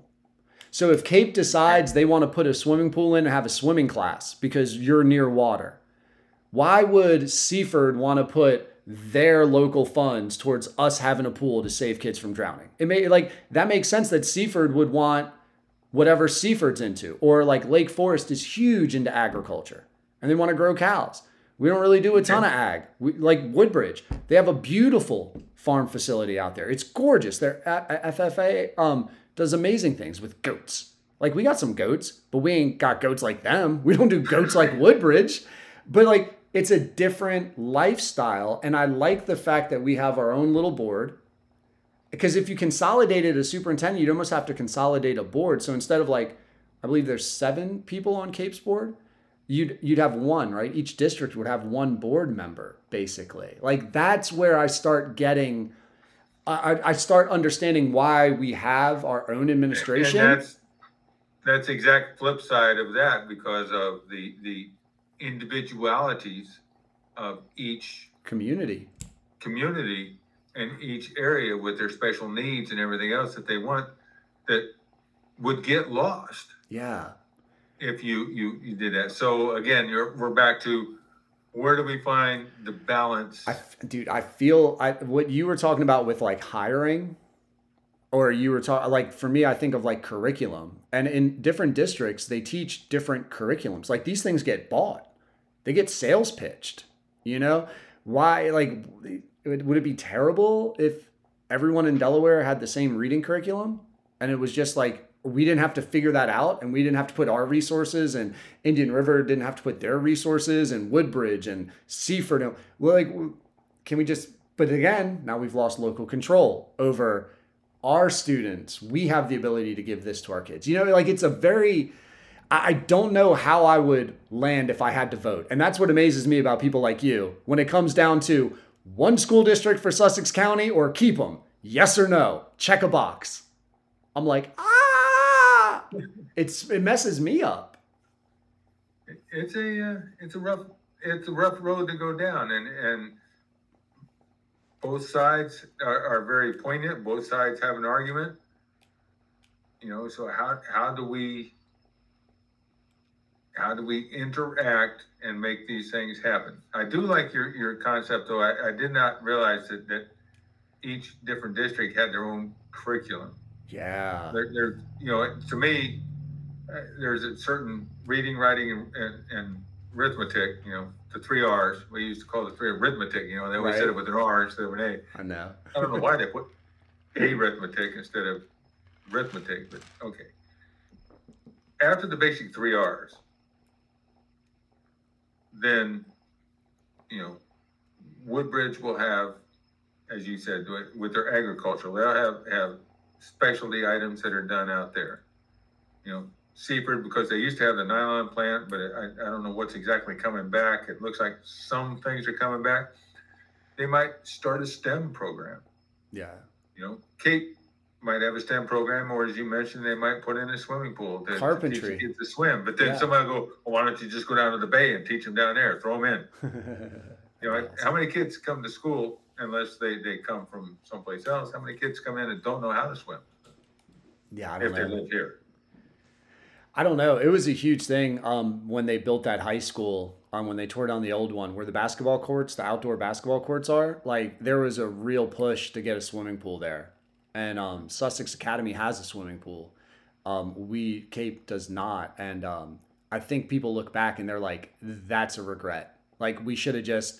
At the time, it was super super conservative. People were very worried about tax increase in property taxes. Like, but when you look back, like another community pool, um, it's also a little bit of a revenue generator too, and it supplies jobs. The custodians love it because they get overtime. Talk about like livable wages You have a ton of people who live for come in, rent our pool out. You've just created six shifts for custodians who get Right. paid time and a half, and you've just given money to Cape because there's a facility use for them. You know, so like I don't think, in the hindsight for the voters, um, referendum wise, um, it uh, it made sense to them. They were just worried about I'm already paying more. Why would I keep paying more? My high school actually built a swimming pool.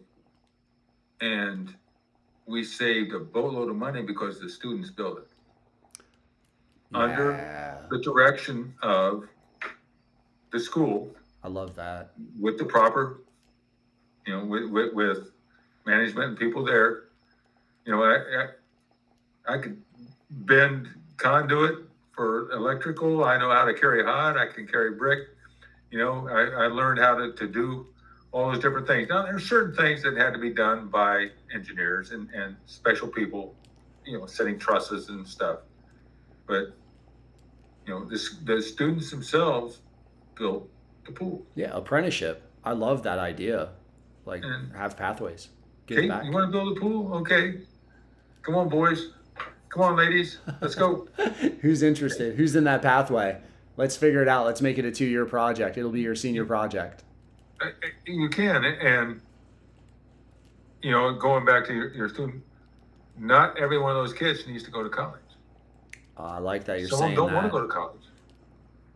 You know, I, I can look back at, at some of the other kids that I know that have not gone to college that, you know, they fixed my car. You know, they put the fence into my backyard. Got my AC running right now. Thank you. And, you know, they, they apprenticed and they do these things. And, you know, I remember my mother when I was a, a lad, what, do you want to grow up and be a ditch digger? Well, yeah, look at him now. They're making money hand over fist yeah. because, you know, some of them, I'm sure some of them went to college, some of them probably did. And they got out with, you know, I, I don't disparage anybody's degree, but they, they got out with certain degrees that they go out and go, I'm not making any money on this. And they start, you know, slinging a shovel. And next thing you know, they're like, hey, I'm doing pretty good. Yeah. So, and that was something that we talked about with, I talked with Dr. Layfield about is forcing all the kids to take the exam at the end of the year and then asking why the, the numbers come out so low. So that's part of it too, because I believe other nations, not all children go to school. And I can tell you some of the kids that we forced to take that test. And by the way, do you know that if a kid gives zero effort on that test, do you know what the consequence is for a kid who gives zero effort on a standardized test at the end of the year in June?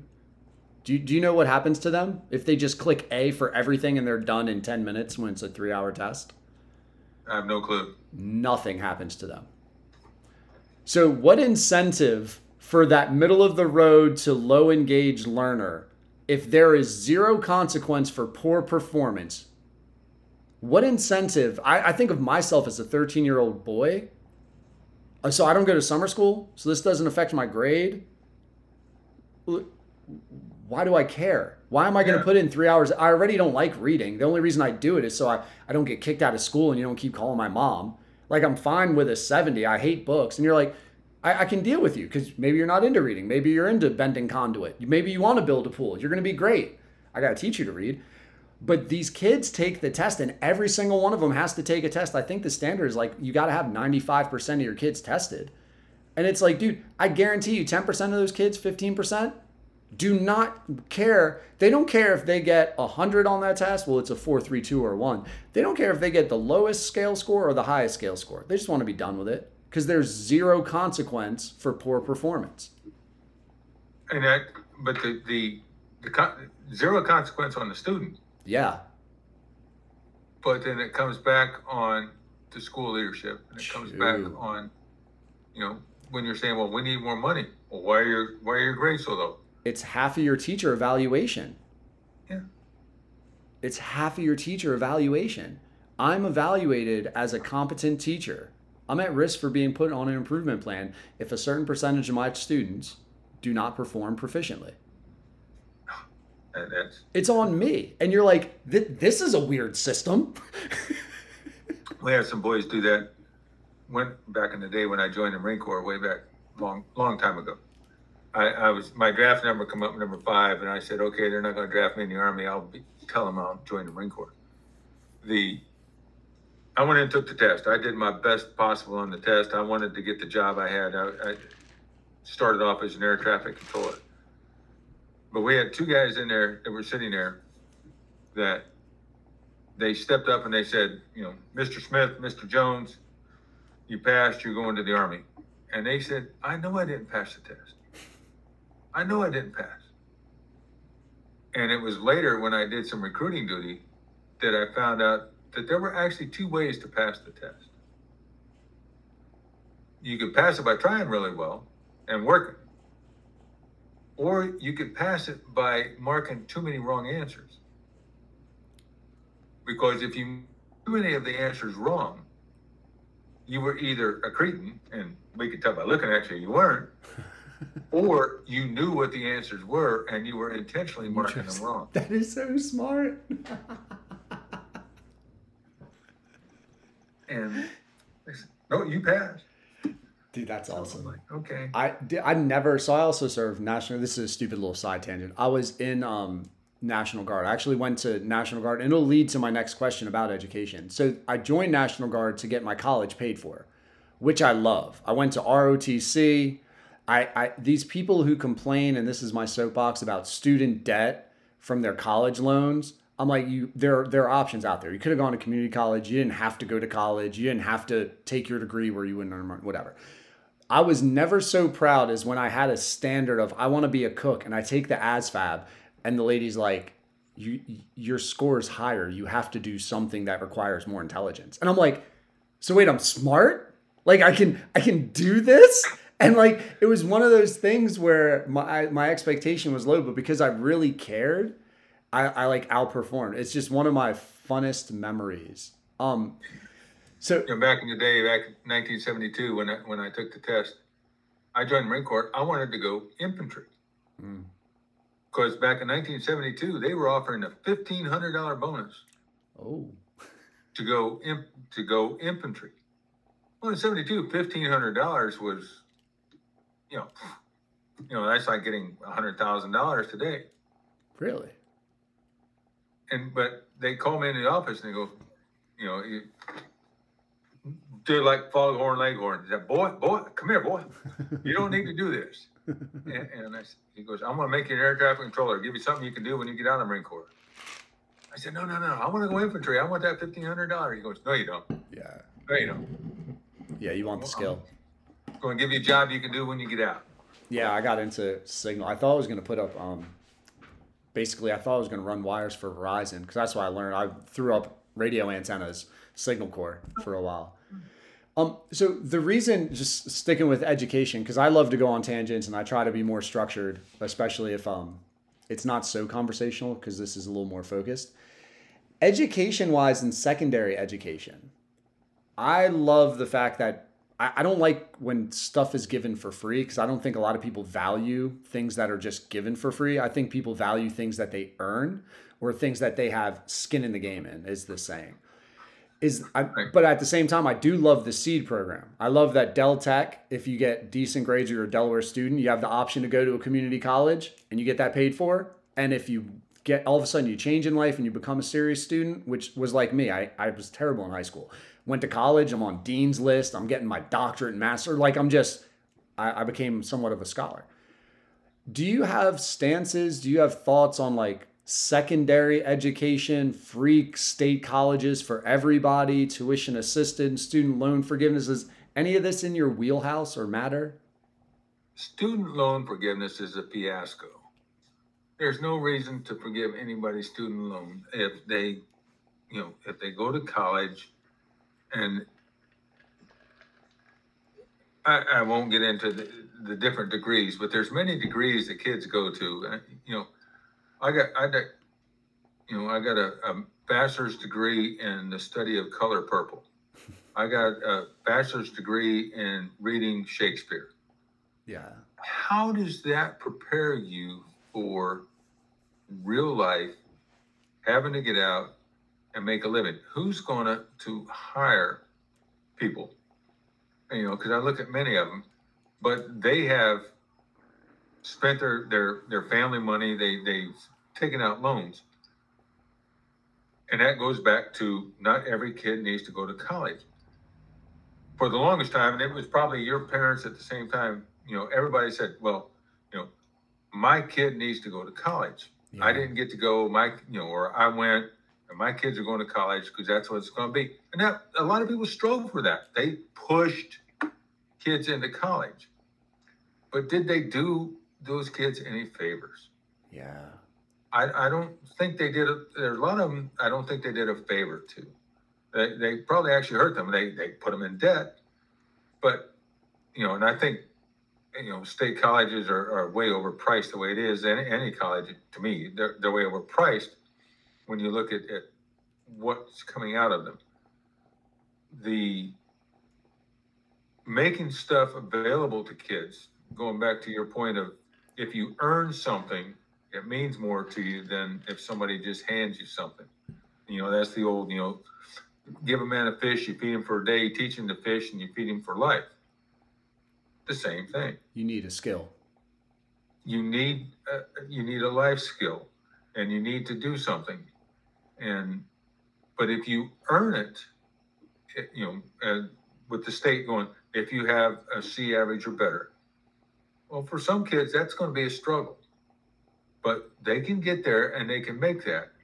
I don't know. Do they have to keep it when they're there? I don't have that information. Yeah, I'm not sure either. but as, as long as they're striving and, and working forward towards an ultimate goal with their little individual objectives each year, something they can accomplish to get to this ultimate goal.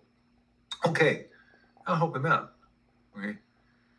But if you're just going to, to you know, this is Party City, uh, um, you know, you see, of course, you probably know kids too that, you know, they go to college and all they want to do is party and spend dad's money for a couple of years and then they drop out and, and they go about their business.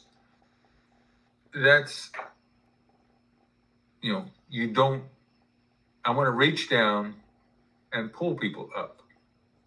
I don't want to just stand at the top and throw money at them. You it, throwing money in a problem doesn't fix the problem. yeah.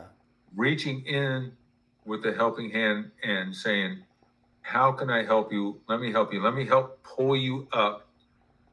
That will solve a problem. I you know what I just thought of? It'd be really interesting. You you were talking about like you have discretionary funds, right? And just the, the budget, so I can get blank amount of dollars to give out at my discretion.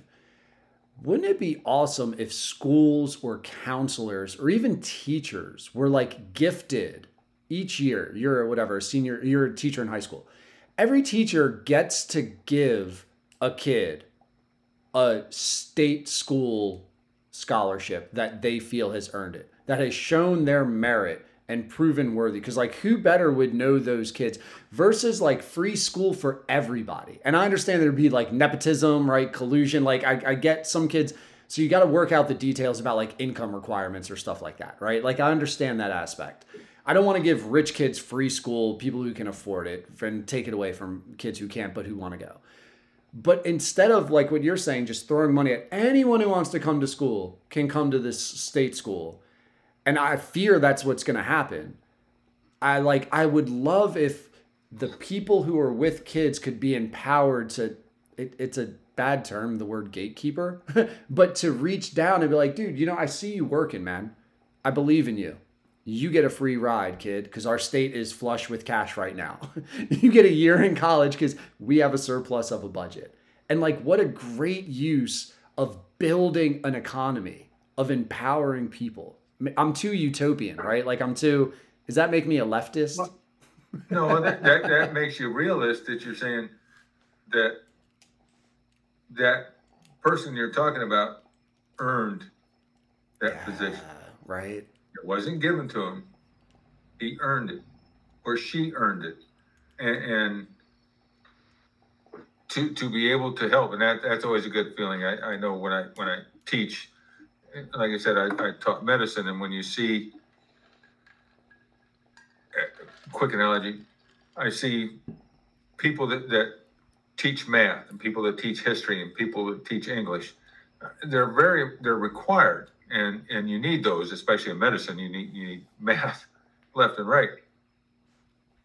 But when do you get a true understanding back that the teaching you did, that person fully understood and fully knows what you're doing?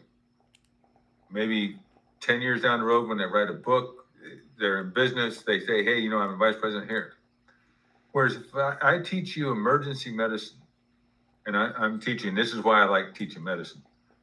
If I'm teaching you how to do CPR and I'm teaching you how to stop the bleeding and I'm teaching you how to do certain items in, in the field of, of emergency medicine.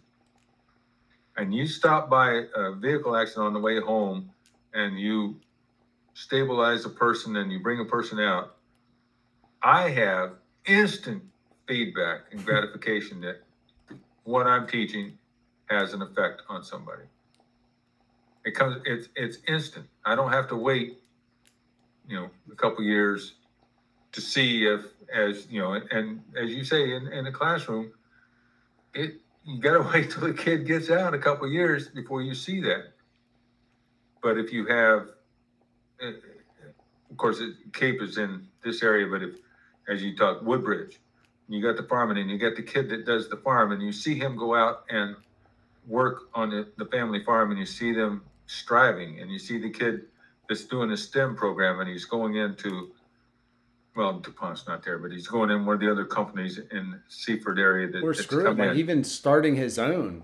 You know? even starting his own company, that's that that feedback that makes what you do uh, uh, real. You went, "Ah, yeah, I got that kid going. I got that kid started. Yeah, Yeah, and you're around them, and it would just be such a such a nice way to utilize information. Almost like you would turn your teachers into informants to identify students with potential and desire, but the money of going to college is the hurdle. And maybe they're smart enough to not want to take on student debt.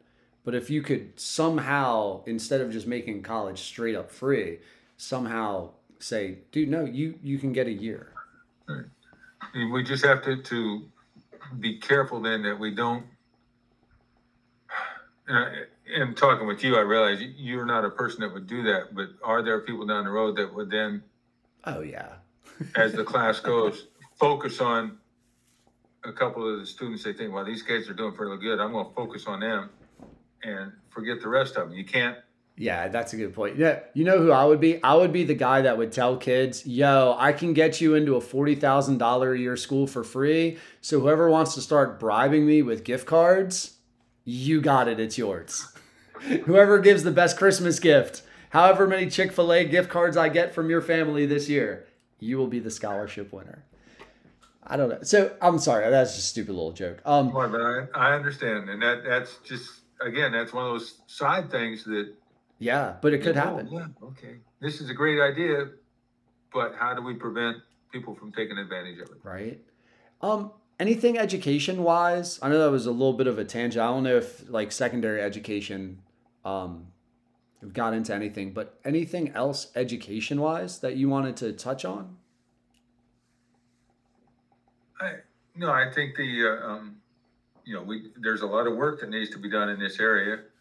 Um, other than the fact that th- we managed to get back in this area, monies that were taken away from, from the seniors when the state was in a little bit of a deficit a couple years ago. Um, if you're over sixty-five, there's a, um, a, you have a tax break on your, your taxes up to five hundred dollars. And a couple years ago, they lowered that to four hundred dollars because the state said they needed more money. Hmm. And we managed to get that hundred dollars back this year. Um, we, on the Republican side, we're trying to get up to seven fifty because the state's got over a billion dollar surplus, Right. and that didn't happen. But we did get it back to, to the five hundred. So, So- you know, we're going there. Um, and you had moved here seven years ago, and I want to say this happened in 2008. And this will be the last rant I have on education. Just, I guess, being a teacher and being in for 16 years, I guess I'm passionate about it. There was a time early on in my career where a teacher used to get nine graduate degree credits annually for free. So I could take University of Delaware classes for free when I had my bachelor's on my way to my master's, Okay. which was awesome because that's why I started getting my master's because they're expensive graduate degrees, graduate credits, right? Well, BA paid for mine, but okay. Yeah, right. So a lot of school districts have reimbursement within the contract, but you might get one class covered a year, right? Now, how do teachers make more? If you're talking about building a middle class, they make more when they get graduate degrees and years of service. So every 15 credits I get, I get pay, I get a pay bump. And every year I teach, I get a little bit of a pay bump. But really the pay bump is in me getting graduate credits. I believe in 08 when the economy collapsed, they took away the nine credits, the nine credit availability annually. And I've never heard anybody talk about we should bring that back. And I'm like, why would you not want teachers? I love it. Taking Thank a you. note. Yeah, please, man. I'm Note to self. because if you talk about you're going to take master you're going to take graduate degree classes graduate level classes to better your instruction how's that not going to help kids and then you're giving teachers who are working you're raising their income. So how's that not going to go back into the local economy? You know teachers are super local people. They spend their money local um, we're not we're not jet setters. We're not traveling the world for the most part. We're, we just want to go to the boardwalk. Yeah, you're going to eat at Chick Fil A down Yeah, the road. no You're doubt, gonna- yeah, You're going to stop by Agave over here. Hundred percent. So like it's one of those things where I feel the government, if they could add back and you encourage the education and you give teachers uh, help up with, hey man, you want nine credits, you want to get better at teaching, you get nine credits a year at University of Delaware for free. With all the remote infrastructure that's built now, you can go to Del State, go to Del State, go to Del Tech. Well, I don't think Del Tech offers graduate credits for themselves. Go to Del State, go to University of Delaware. Any state school, you get nine credits a year at your discretion to be a better professional. I really miss that. And, and uh, you know, just thinking about it, the first thing that popped to mind was, well, in a couple of years, all all the teachers will have you know doctorates, and they'll all be at the top of the pay scale. But at the same time, every year there's new new people coming in, people going out at the top, and there's people coming in at the bottom. So it would be a constant, constant step, step, step, moving up.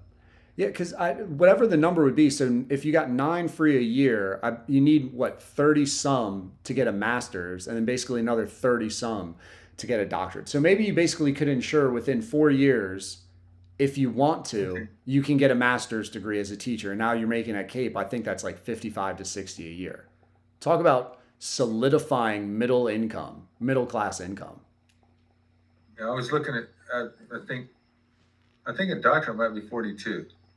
I don't know. I, I was Yeah, looking at, at the uh, University of Maryland Global Campus the other day, and they said, "Oh yeah, you need." It might have been 36, but you need this certain number of, of credits, none of which are transferable in. So you have to take all the credits there, and they're a thousand dollars a credit. I'm like, okay, that's going to cost me. Yeah. It was going to cost me over forty thousand dollars, and I said, nah, okay, Yeah, I'll do something else. WilmU's twelve hundred a credit.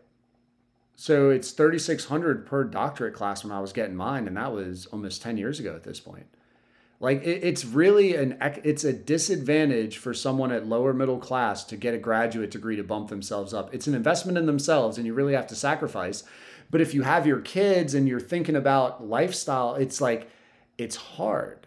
And if you just make it a little easier, I don't want to like belittle the point or just um, keep going on, but I think that's something the state could give back to those employees that I think would benefit kids. When teachers go to school to learn how to be better teachers, kids get better because you learn better techniques. You remind yourself of how to do pedagogy. This this is my. Come here. That was a long time talking about school. Sorry about that. Oh, that's a beautiful dog. This is Gizmo. Gizmo says, "Hey, what's up? I'll be there. Go ahead. Go see mom. Go see mom." Gizmo. I'm sorry to keep you from Gizmo. Um, Yep, yep. I feel so. Can I ask you a real? I, I don't know how hard of a question it's going to be for you to answer, and I'm not super smart in um, even knowing the intricacies of it. But with Roe v. Wade and the states having to pass abortion rights, I feel like if I didn't ask, I wouldn't be trying to. Delaware has, a- you know, that's not a state issue at, at this point. It's not a Rehoboth issue or, or that. That whole Roe v. Wade, all it did was push things. Uh, the only issue that came out of Roe v. Wade was that it's not a constitutional right. It's not in the U.S. Constitution. Right. Looking back, there are several states that have it in the Constitution that says it's legal, and several states that have it in their Constitution that says it's not. Okay, Delaware happens to have it in the Constitution that says it's legal. So, you know, short of changing the state constitution, which I don't see that happening, that's the only way it would go down the road. My only take on that is that that if it's constitutional and that's your choice, I'm, I'm not going to tell you yay or nay because that's your choice. But don't spend my tax dollars doing it. Don't spend, you know, my Medicaid dollars. Don't spend my welfare dollars. Don't spend government funded dollars on it. Is You Planned, Planned Parenthood included in that, or am I wrong on that thought? Uh, Planned Parenthood gets money from a lot of different sources, and I'm sure some of it is government. Gotcha. But you know, don't don't spend government dollars. No, those government dollars are for you know the women and children funds. Those those dollars are, you know, for the people that need that that next MRI, or the guy that needs the leg brace, or the guy that needs the leg amputation from diabetes, or because he couldn't get his insulin. So let's get him the insulin earlier before he loses a leg to diabetes. But yeah, don't spend don't spend government money. You want to spend yours, fine.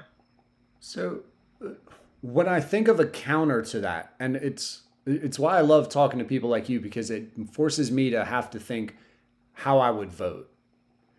I think of a lady if she wants if she wants to get an abortion and if she's on Delaware's Medicare and she doesn't have the opportunity to get that abortion. Now if she has a child isn't it harder for her to be a net positive to like the government from an earning standpoint as insensitive as that sounds or now this child is another person that's probably going to be system dependent where the mother was trying to avoid having this child that's like one of those scenarios where i feel is it, it, it's the counter you go to for your argument right Right, but it, but that that goes into that cycle of yeah uh, there's no uh, um, there's no end to that. It's a constant constant rotation of the government is paying single moms that have children a certain amount of stipend. If she has more children, she's going to make more money. But you know, it, and it's just it's it's a vicious circle, and there's really no end to it in sight. That's a good point, though, too. Then, so if the government is having to pay for additional child support to single mothers, but if a mother wants to seek an abortion through her state provided medical service or insurance, wouldn't you want her to have that? Yeah, so I, that I just, I just don't think that, that we, should spend government dollars to be the birth control police for people that don't use proper birth control. protection. Don't use, you know, don't use the proper protection. I, I, you know, those, those, some of those discussions get very arduous and, and very hot on both sides as people go down the road. You know, but every little, you know, every little teenage boy and teenage girl, oh baby, I love you. That's you know, that's just it's nature because the hormones are going to flow, things are going to get done. But somewhere along the line, we have to use some, you know, common sense to make things. Okay. Do they hand out uh, uh, condoms in school. You know, that brings up a whole new new world. When do they start teaching kids about this? You know, wh- where does that come from? That's those are items that need to be looked at down the road, and I don't know what all the state requirements are for when they start, when they don't start, what's available and what's not available. I, I don't, I don't have that information. Do you happen to know? Um, and I was listening to a podcast today, and they were talking about a lady who had um, um, in Nebraska, I believe she got arrested. She had an abortion at 26 months, and I thought they mentioned Nebraska's law was 20 or 23 months. Do you happen to know the term or the duration where um, you are unable to get an abortion in Delaware? I, I do not, I, I don't have that. Yeah, man, when you talk about that kid, what I the the kid who the boy who's just like, "Oh baby, I love you," like the old Meat Loaf song back in the day, like yeah, like that was one of the first songs. I didn't even realize what I was singing to when I'm listening to it. Paradise by the Dashboard Light, I think it was called. And like I think of that kid and now for 18 years you may be on the hook for child support as well, which is debilitating to your income and I guess I, I think of the consequences if a person if a if a lady is not provided the option to have an abortion if she chooses while receiving Delaware insurance, Delaware provided insurance. I don't know if I because like does Delaware insurance cover condoms or birth control pills? I, I don't have that Not information. sure. I, I, It's I don't know. Yeah, man. Like that, that again, I just see that visual of that ticket and like, how do you vote? and in my head, I can't. I fuck. I think I would say yes. I think I would lean on the side of yes. A lady should be able to use her insurance to have the abortion if she's choosing. I think that's the box I would have to check. Yeah, I'm, I'm a firm believer in an ounce of prevention is worth a pound of cure. Dude, I believe in that for sure. I'm also a believer in how foolish kids are in a moment. Know, so Unsupervised moment on top of it. We'll get there. Got you. Um, so Carl, I, let's end on this, and it's been a long and wonderful conversation. I was looking at like past um, for the district, like voting numbers, and it seems like basically it's always been two to one Democrat to Republican. As far as in 2018, 2016, when there was a Republican candidate going against the Democrat, the Dem was at about 63%, Republican at 36. So then I looked at like how many votes are there for you? And basically total there's almost 22,000 votes out there for you. And it seems like you're going to need about 10,000. now, Well, there's I need to knock on doors. I need to go out and, and talk with people. Um, get some items set up. I'm, I'm trying to set up a couple of fundraisers because this whole thing is, is expensive. It, it, you got to buy the signs and the buttons and the shirts and everything else Right. that goes out there and, and make your time.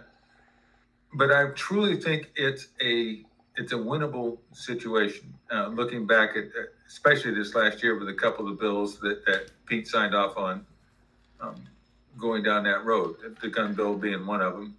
When he told the state legislatures, he knew what he was doing was illegal because they were breaking the state constitution. It was against the state constitution when they signed the, the gun law.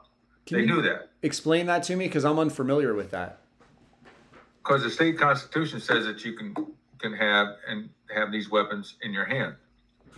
You know, it puts no limit on how many. It puts no limit on the age.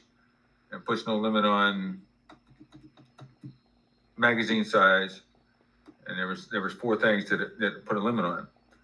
They raised the, the age to 21. Okay, uh, my wife and I, she can kind of go along with that. Okay, they said that you you can't have any magazines that hold more than 17 rounds. Well, you just put 50 people out of work over in in Georgetown because there's a manufacturer that makes magazines for the U.S. government for the military. No way. They're 20 30 round magazines. But if they can't manufacture them because they're now illegal in the state, Okay, you you put all these people out of work. Um, there was something that Gene Brady and I forget the exact wording wording that went along with one of the other rules, and I truly need to go back and look at it again.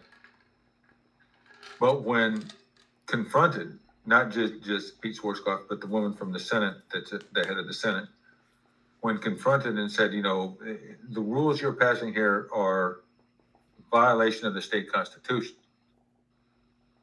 They said, we know. We'll see you in court.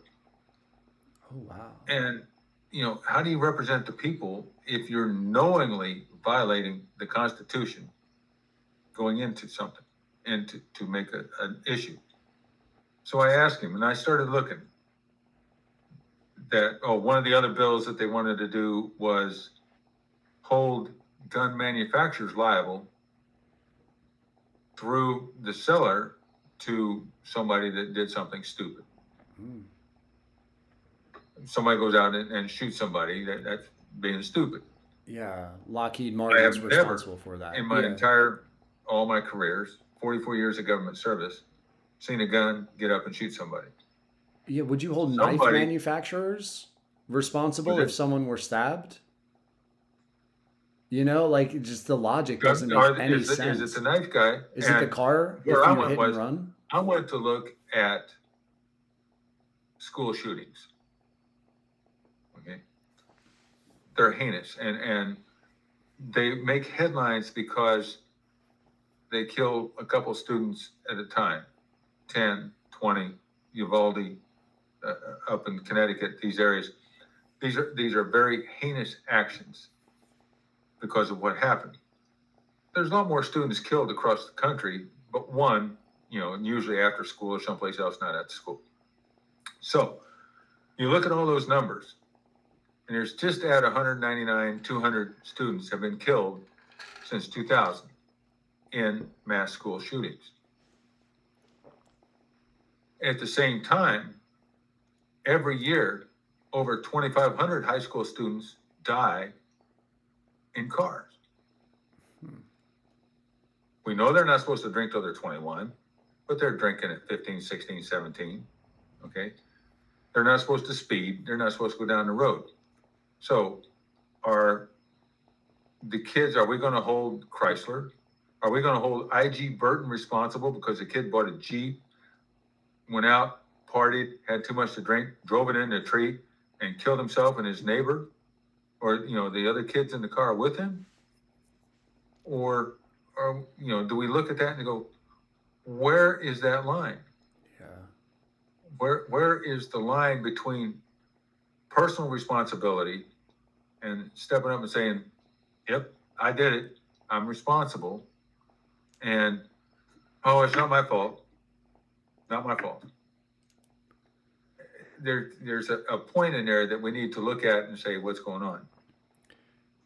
So when I hear that, I feel like that's very go, just trying to go back to the voters, right? Because those are two things that I was completely unfamiliar with. I had no idea that a Georgetown manufacturer is no longer to manu- able to manufacture. Well, they- they're still working right now, but you know, it, it's all in the courts right now. Gotcha. But Jane Brady, who has filed the proper lawsuits over that, and the Voting Act. So that seems very pro typical Republican, which apparently there are about 7,000 of vo- those votes available to you. There's 9,400 Dems in the district that are probably not into that. But there's this group of 5,000 others that I had no idea about. And I'm curious how many of those others, I, I'm an other, so I'm a registered independent because I don't like to be associated. I like to talk to people and see where I fall. How many of those? that, and the, the one thing I look at, and one thing that I go, because I talked to the guy that owns the gun store in Rehoboth. And they're actually moving up here on Highway One. Yeah, next to mine. Very nice young man, state trooper that runs the store. Uh, the number of Democrats that are in his store buying guns and buying weapons for Mm-hmm. self-protection, Really? okay? It, it- it's, it's not limited to Republicans going in to buy weapons, okay? Hmm.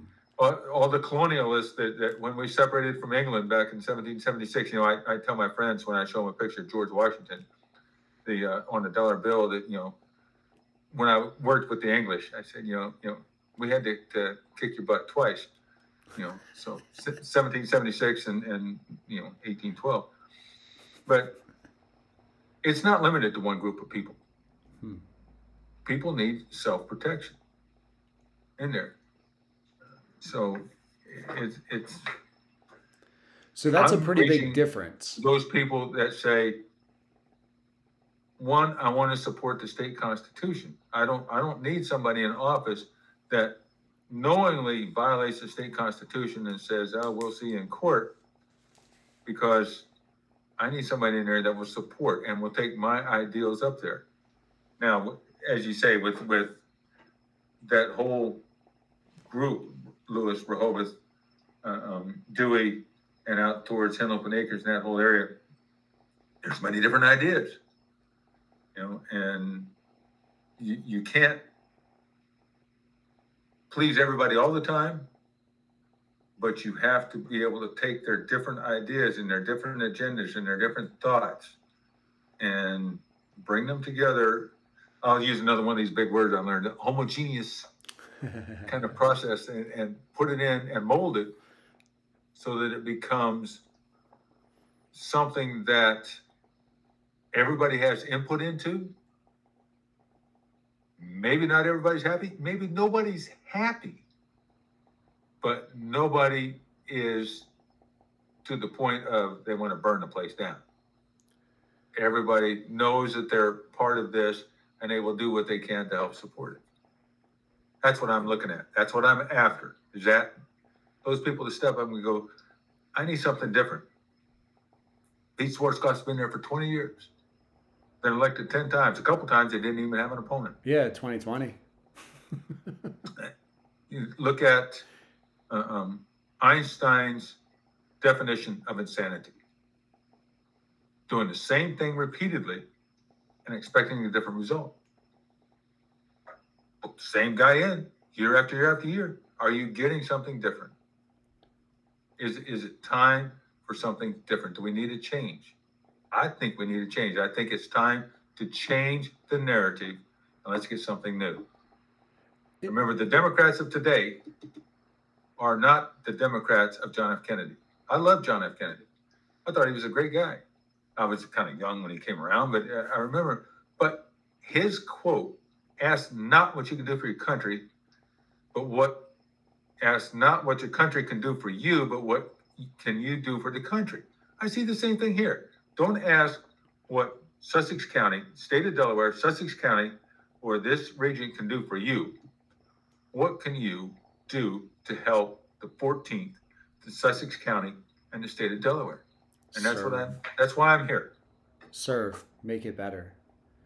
Is there anything else that differentiates you from um, Pete that you'd like to emphasize? Because the gun thing to me is, um, I, I had no idea that it was that um, stark Well, of a contrast. the voting bill that they passed, which is also now in court, um, the early voting, okay, but the, the permanent early voting. And, and we saw this back in, in two thousand in the last election, everybody said, I, I, COVID, I want to vote from home. But you could stand down in front of Walmart and see them all queued up to go into Walmart. You could see them over, at, you know, at the five and dime all lined up to go into there. But you couldn't go down and line up to vote, which is the, the most important thing that you can do. Yeah. So to emphasize your point, it, it, it was funny. I was looking back at the notes and he had 7,800 absentee ballot, absentee ballots voted. He had 5,000 machine ballots. In the previous two elections before COVID, he never had over 1,300. So like that that availability, that extra basically 5500 votes to vote to just mail in, you wonder how many are people who are actually here and part of the community and how many people maybe own a home that it's like easier for them but they're not as invested. It was just a very weird. I did not expect it to be 7 times the amount. He received Yeah. 7 times That- the that amount of absentee sense. ballots. You know, and, and that's That's something that we have to combat. And we, we, we have to, to say, you know, is this legitimate? You know, we're one of the only countries in the world that votes on a Tuesday. Why does that matter? Most other countries in the world, they will vote over a weekend when people don't have to work. They'll Oh. vote Saturday and Sunday. They don't vote on a Tuesday. You give everybody an opportunity to vote. You got two days, boom, boom, boom, everything's done. In some countries, it's required to vote. In the, uh, we used to see that in um, Iraq and a couple of the areas that I, I worked in. When the people had a chance to vote, you knew who voted that day because you voted by sticking your finger in an inkwell Glue. and then touching it on the form, you folded the form up and turned it in. And when you walked outside, everybody's standing around with their finger up. Was because it was purple That's right, purple. from the, from the ink. So you could just, everybody voted. You knew who was there. You know, we don't, there's no requirement in Delaware that when you go in to vote, you can say, hey, I'm John Smith, I'm here to vote, I'm, I'm in this area right here, and they'll look you up. Okay. But just, I heard it on the radio just the other day, they were handing out food packages in Georgetown. And to get a, a free food package, you had to show a driver's license or identity card, proof of residence. To get food, but you don't have to do that to vote. Oh my god, dude! I'm trying to think back. Do I not have to show my ID to vote? They will ask you, and I always just whip mine out because I don't Yeah. think, no, it's not required. Holy shit! Are you? Why don't I know this? Because most of us, Just do it. you have an. ID, you just walk in, you show it, hey, I'm John Smith, here I am, see? boom. Yeah. So then there's in court right now, there's something about permanent absentee ballot voting that's going on Correct. that you would be against that you're Well, yeah, saying is There's no reason for permanent. If you can stand in a queue to go to Walmart and, and during the middle of COVID, you can take an hour, two hours. Well, I'll send a car around for you. If you need a ride, we'll send a car around for you. Eh, Yeah. You know, So we have them. Uh, The Republicans have them, the Democrats have them, the Independents have them. Everybody's got people that will do that for you. You need a ride? We'll come and get you. We'll get you down there. Got you. So you don't like the argument of convenience. It's just easier for me to do this. It's my on demand voting. It's just more serious. It seems like it's more serious to you where you're like, this is a pretty big deal. So you can inconvenience your life a little bit, stand in line, and put a vote in. it, you know, yeah, that that's, well, it's, it's more convenient. You know, next thing they tried to actually push through the fact that you and I could vote as we are right now. Wouldn't even have to mail anything in. You just go online and vote. Imagine what a computer would do. Actually, uh, Robin Williams made a movie about that, where a computer screwed up the vote. Did he really? I gotta check Yeah, that it was, it was it was a funny movie where he was a comedian, said he was going to run for president, Oh, I and slightly remember that. Yeah, and he won because they figured out that within the computer, because all three candidates had double vowels, double uh, consonants in her name. And it screwed up the, the system and it made him, said he won. So he was the president for like a week till they got it all figured out. And then, then the real, the real winner came up and, and he stepped away happily because, you know, it was Robin Williams. He stepped away from the whole Yeah. thing. It was funny. Man, dude, that's hilarious. I'm gonna have to check that out. God, R.I.P. Robin Williams. Um, so gun law voting bill. Is there another any other differences between you and your opponent you'd like to emphasize? Not, not right at the moment. I, I, like I said, I personally don't So- know Pete. I'm told that he mows his own grass. Um, I don't know if that's true or not, but I'm told, said he, I'm told he mows his own grass and I mow my own, so I, I guess he can't be all that bad guy if he does that. If you're doing yard work. So here will be the last question because I believe Mr. Schwartzkopf definitely voted against Delaware. Um, it's not decriminalizing, legalizing marijuana. Like, he voted against it because of him being a state trooper, and I'm actually working on a, uh, they sent me a, the Cannabis Society sent me a, a survey to fill out for them, and I talked with my campaign manager. And uh, we sat down and went over it, and he goes, yeah, we, we should answer these. I think there, there's a place for cannabis in society. Some people are, are firmly against it because of a lot of other things that come down the road. You know, you start handing out cannabis, then other things come in and, and lead down the road. But there are people that need it. There are people that want it. We don't want to be the Colorado of the East Coast. But my issue with the cannabis bill as it's written now is that it limits the sellers to specific state entities. Yeah, there was a limited amount of licenses, which seemed very monopolistic to me. When I look at the microbreweries, I, I was like, that's bullshit. It's going to get handed, it's going to be good old boy system handed out, and it's not going to be a I'm small back to business. business. Small business. Yeah, It's like that's what I wanted. It's a weed. Shouldn't I be able to like if I can get it regulated or tested, man? Let me have a shack. If we're gonna legalize it, let me try to start my own microbrew, like Mispillion, like Revelation, like Dewey Beer Company. Why can't they You be know, the next your own Acapulco Gold or whatever it is you want to grow? You know, and but you know, it's like anything. There's certain requirements, certain testing would have to be done down the road, but put it to the small businesses. Don't don't monopolize it with just a few locations. It- It's back to, as you said, putting people to work, putting people into business, getting people out there. So, would you vote yes for legalizing marijuana or pot, but you didn't like the bills limiting the entrepreneurship of it? Is Right. that If they, if we can change some of that language, I, I, you know, I'll go with it.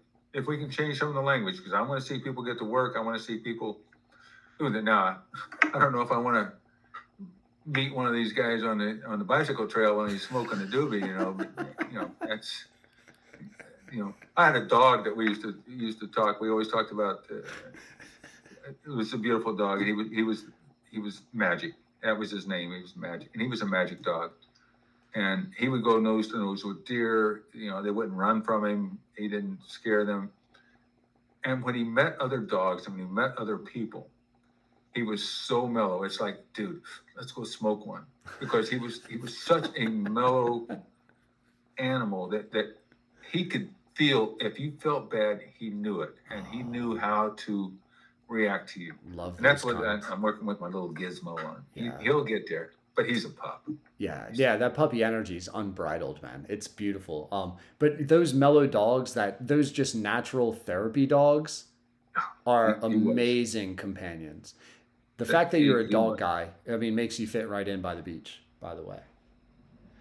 Um. So But Carl, For me, I've, I've never done any of that. The, uh, um, you know, the only drugs I take are the ones that my doctor gives me for, you know, to keep me straight, and you know, an aspirin. So that's about it. Gotcha. Yeah, I was very disappointed just from a standpoint of the bill gets past both houses, gets to the governor, the governor vetoes. Then, with the numbers who voted yes, could have overridden the veto. And then people backtracked. I was so disappointed by the fact that they couldn't, if a yes is a yes, make your yes a yes, man. All of a sudden, this dude vetoes it. Now you're going to back out. I did not get that concept. And a lot of it has to do with, with one of the things that Pete, as the Speaker of the House, has done. Um, we looked at the number of bills that were submitted by the Democrats and Republicans. And a little over 90% of the bills submitted by the Democrats, they come to Pete, Speaker of the House. He signs what committee they go to. They go to the committee, they go to the budget, and then they come around and then, you know, they go through the whole work. But just over 30% are the ones submitted by the Republicans. It doesn't matter if it was a good bill or bad. He just chooses to sit on it. And if he doesn't assign it to a committee, it never gets read, it never gets heard, nothing ever happens. And Wow. I don't see that as the responsibility of the Speaker of the House. The Speaker of the House's responsibility, one, he tries to keep all the rest of his Democrats in line. That's up, that's one of his jobs from the Democratic side. But in this the bill side, his his is to look at it, read it, and assign it to a committee. He's not to be the backstop that or the shortstop that, that keeps everything in and says, well, I don't like this one, so I'm not even going to send it to committee. That's not his job. His job is to assign it out to a committee so that it gets read, looked at. The committee can say, nope, no, that doesn't need to go. But the committee has Republicans and Democrats on it together, working together, not a single entity that's sitting back there going, oh, nope. That's really how it starts. So if you proposed a bill, the Speaker of the House gets to just pocket it and not On, the- on the House side, yeah, it goes to the Speaker of the House. and And he, he assigns it to a committee. and if they choose not to, there, there's no like time limit. Like, hey, when you get a bill within 90 days, you have to assign it to a committee. It's just It's supposed completely to, but if it doesn't get assigned at the end of that time, it's okay. It's Just out, out of the pile. so the bill itself has a shelf life. And if it doesn't has get assigned life. within that Everything has a shelf shelf life, life. but there's no requirement to assign it before it expires. No. That's some bullshit, man. Senate has the same, same thing on the, on the Senate side. They have the same thing. Your Senate bills and your House bills. God, so that like Now, the ones that come from the Senate down to the House, then they're gonna get assigned out because they need to be. yeah, because they've passed the. Again, they all have a time limit in them. And this is going to be a really stupid question, but I already know the answer, right? So, like, if you were to win the 14th district, you're not the Republican speaker. The Dems would just elect a new speaker. So, that problem, in essence, is still there. Well, and I had one guy tell me that one time as I was walking around knocking on doors. He goes, um, he goes, I have to, to, he goes, I'm a Republican, but I got to vote for Pete. I said, why do you have to vote for Pete? And he goes, because if, if you beat Pete and he's no longer Speaker of the House, the woman that would take his place is from Wilmington and she's even worse than he is. Uh, So, you know, it's like, you know, it's better to sit with the devil I know than the devil that, that may be there. right? Now, if we get six seats, then the, uh, the guy that's the, what do they call him, Republican, the pro tem, the, the head Republican on the side, he would become the speaker. If, but we'd have to win, you know, all, we'd have to win six seats and, and Gotcha. so we could have a one, at least a one-person majority. Gotcha, gotcha, gotcha, gotcha. Mm-hmm. Yeah, but the, as they told me, he goes, yeah, your, your first year in the Senate, you're not gonna do anything except learn. Yeah, You're not t- gonna get any bills. You're not gonna get anything. You're just gonna soak up knowledge. yeah, get on some committees and just understand the process. You know, That, that's it. Get on committees and do some things and, and, you know, try to hold some feet to the fire and, and get, get things accomplished. But find out from the people what they want, how to do things, what is going on above and beyond what we can see, what you and I can see, and what I can see walking around out there. We have to get beyond that and get into the, the, you know, you talk about the macro, the micro and the macro. Yeah. So, you know, we can see a lot of this. Let's look at all this. Yeah, dude, something I've I've loved is um and people won't be able to see it, but like when I was speaking about teaching, I noticed a couple of times your demeanor, posture, you could just tell you were really trying to listen and understand. You were processing. And I, I like I truly don't believe it's just cuz you happen to be on a podcast. I, I think it's because that's kind of your nature when you hear someone who's talking about something they're passionate about, you you you hone in. You know what I'm saying? Like you leaned in, your body language. I don't know. I, I felt like I was being heard, and it was just very nice. Uh, And that's, You know? that's what people need, need to, to feel. Yeah. You know, if, if I, if I sit back in my chair and it's like, yeah, okay, then, then you'd be like, ah, ah, he's not even paying attention to me. Okay, let me cut this short. Waste. But, you know, I, I, I want to hear what's going on. I want to understand because one, I want to give articulate answers, but two, I want to make sure that, that I understand what you're asking so that, you know, where we go and what I can do. I'm, I'm counting on this getting me some votes. I'm counting on this getting people involved. You know, my, I hope my phone rings off the hook, you know, and all these things. I, I've got my own website up now. So I'm, I'm there. I'm ready to go. Awesome. And Carl, what we'll do is we'll put all like contact info, website, social media stuff. Um, we'll put that in the pod's description. So if people are Okay. listening and they want to get a hold of you, um, that'll be in there. Um, do you have any? Outstanding. They can donate there too. Dude, the do- so I had Lee Murphy on, and um, the donation difference between him and Lisa Blunt Rochester was night and day, millions on millions versus hundreds of thousands. And you see how much that matters with just buying TV airtime and putting up billboards. Like you were saying, for you, it's what like signs and buttons. And for him, it's like airtime and billboards. And Yep. if you don't get money as a candidate, it is a severe disadvantage. Severe. Unless you have very deep pockets. Yeah, unless you're provided on your own. Um, We got a couple of those around here, but we'll, we'll see on the- the thirteenth what happens. Um, any closing remarks, Carl? I know I've been. No, I, I appreciate your off. time. I appreciate you, you know, doing this in the evening so I could get everything else done and go over and do my other TV interview with WBOC. So I'm, I'm, uh, you know, I'm looking forward to it. I, I'm looking forward to hearing this come out and it'll be a great and wonderful time. Awesome. Well, Carl, thank you so much for your service as a veteran, and then thank you for serving again just to be an alternative. I really appreciate the fact that if nothing else, you're making someone else earn a spot, which it seems like we're very into earn your things. And And, and that's, you know, yeah. I love out and you that. I Try, love- earn your spot, but I, I'm going to take your spot. That's what I'm here for. I love it, Carl. I Carl. want to take your spot. All right, Carl Phelps, thank you so much for your time. I really appreciate it. Good luck, and um, I'll be seeing you around, hopefully on the bike trail sometime. Thank you very much. All right, night. You have a great evening. Thanks to Andre Psyche for supporting the Getting to Know You pod. Search up Andre Psyche on social media. Give him a follow just for the fuck of it. Dear listeners, if you've enjoyed getting to know today's guest or just want to support this upstart podcast, go to our Patreon. For as little as $2 a month, your donation will help with all the costs associated with producing the Getting to Know You pod. Don't forget the three free ways to support the pod. 1. Subscribe to the Getting to Know You pod. 2. Friend and follow the Getting to Know You pod on Twitter, Instagram, Facebook. 3. Go to Apple, write a review. And finally, if you or someone you know would like to become a sponsor of or advertise on the Getting to Know You pod, we would love to partner with you. We have a wide ranging global audience that would like to get to know more about your brand or business. If you're interested, just message us. See you.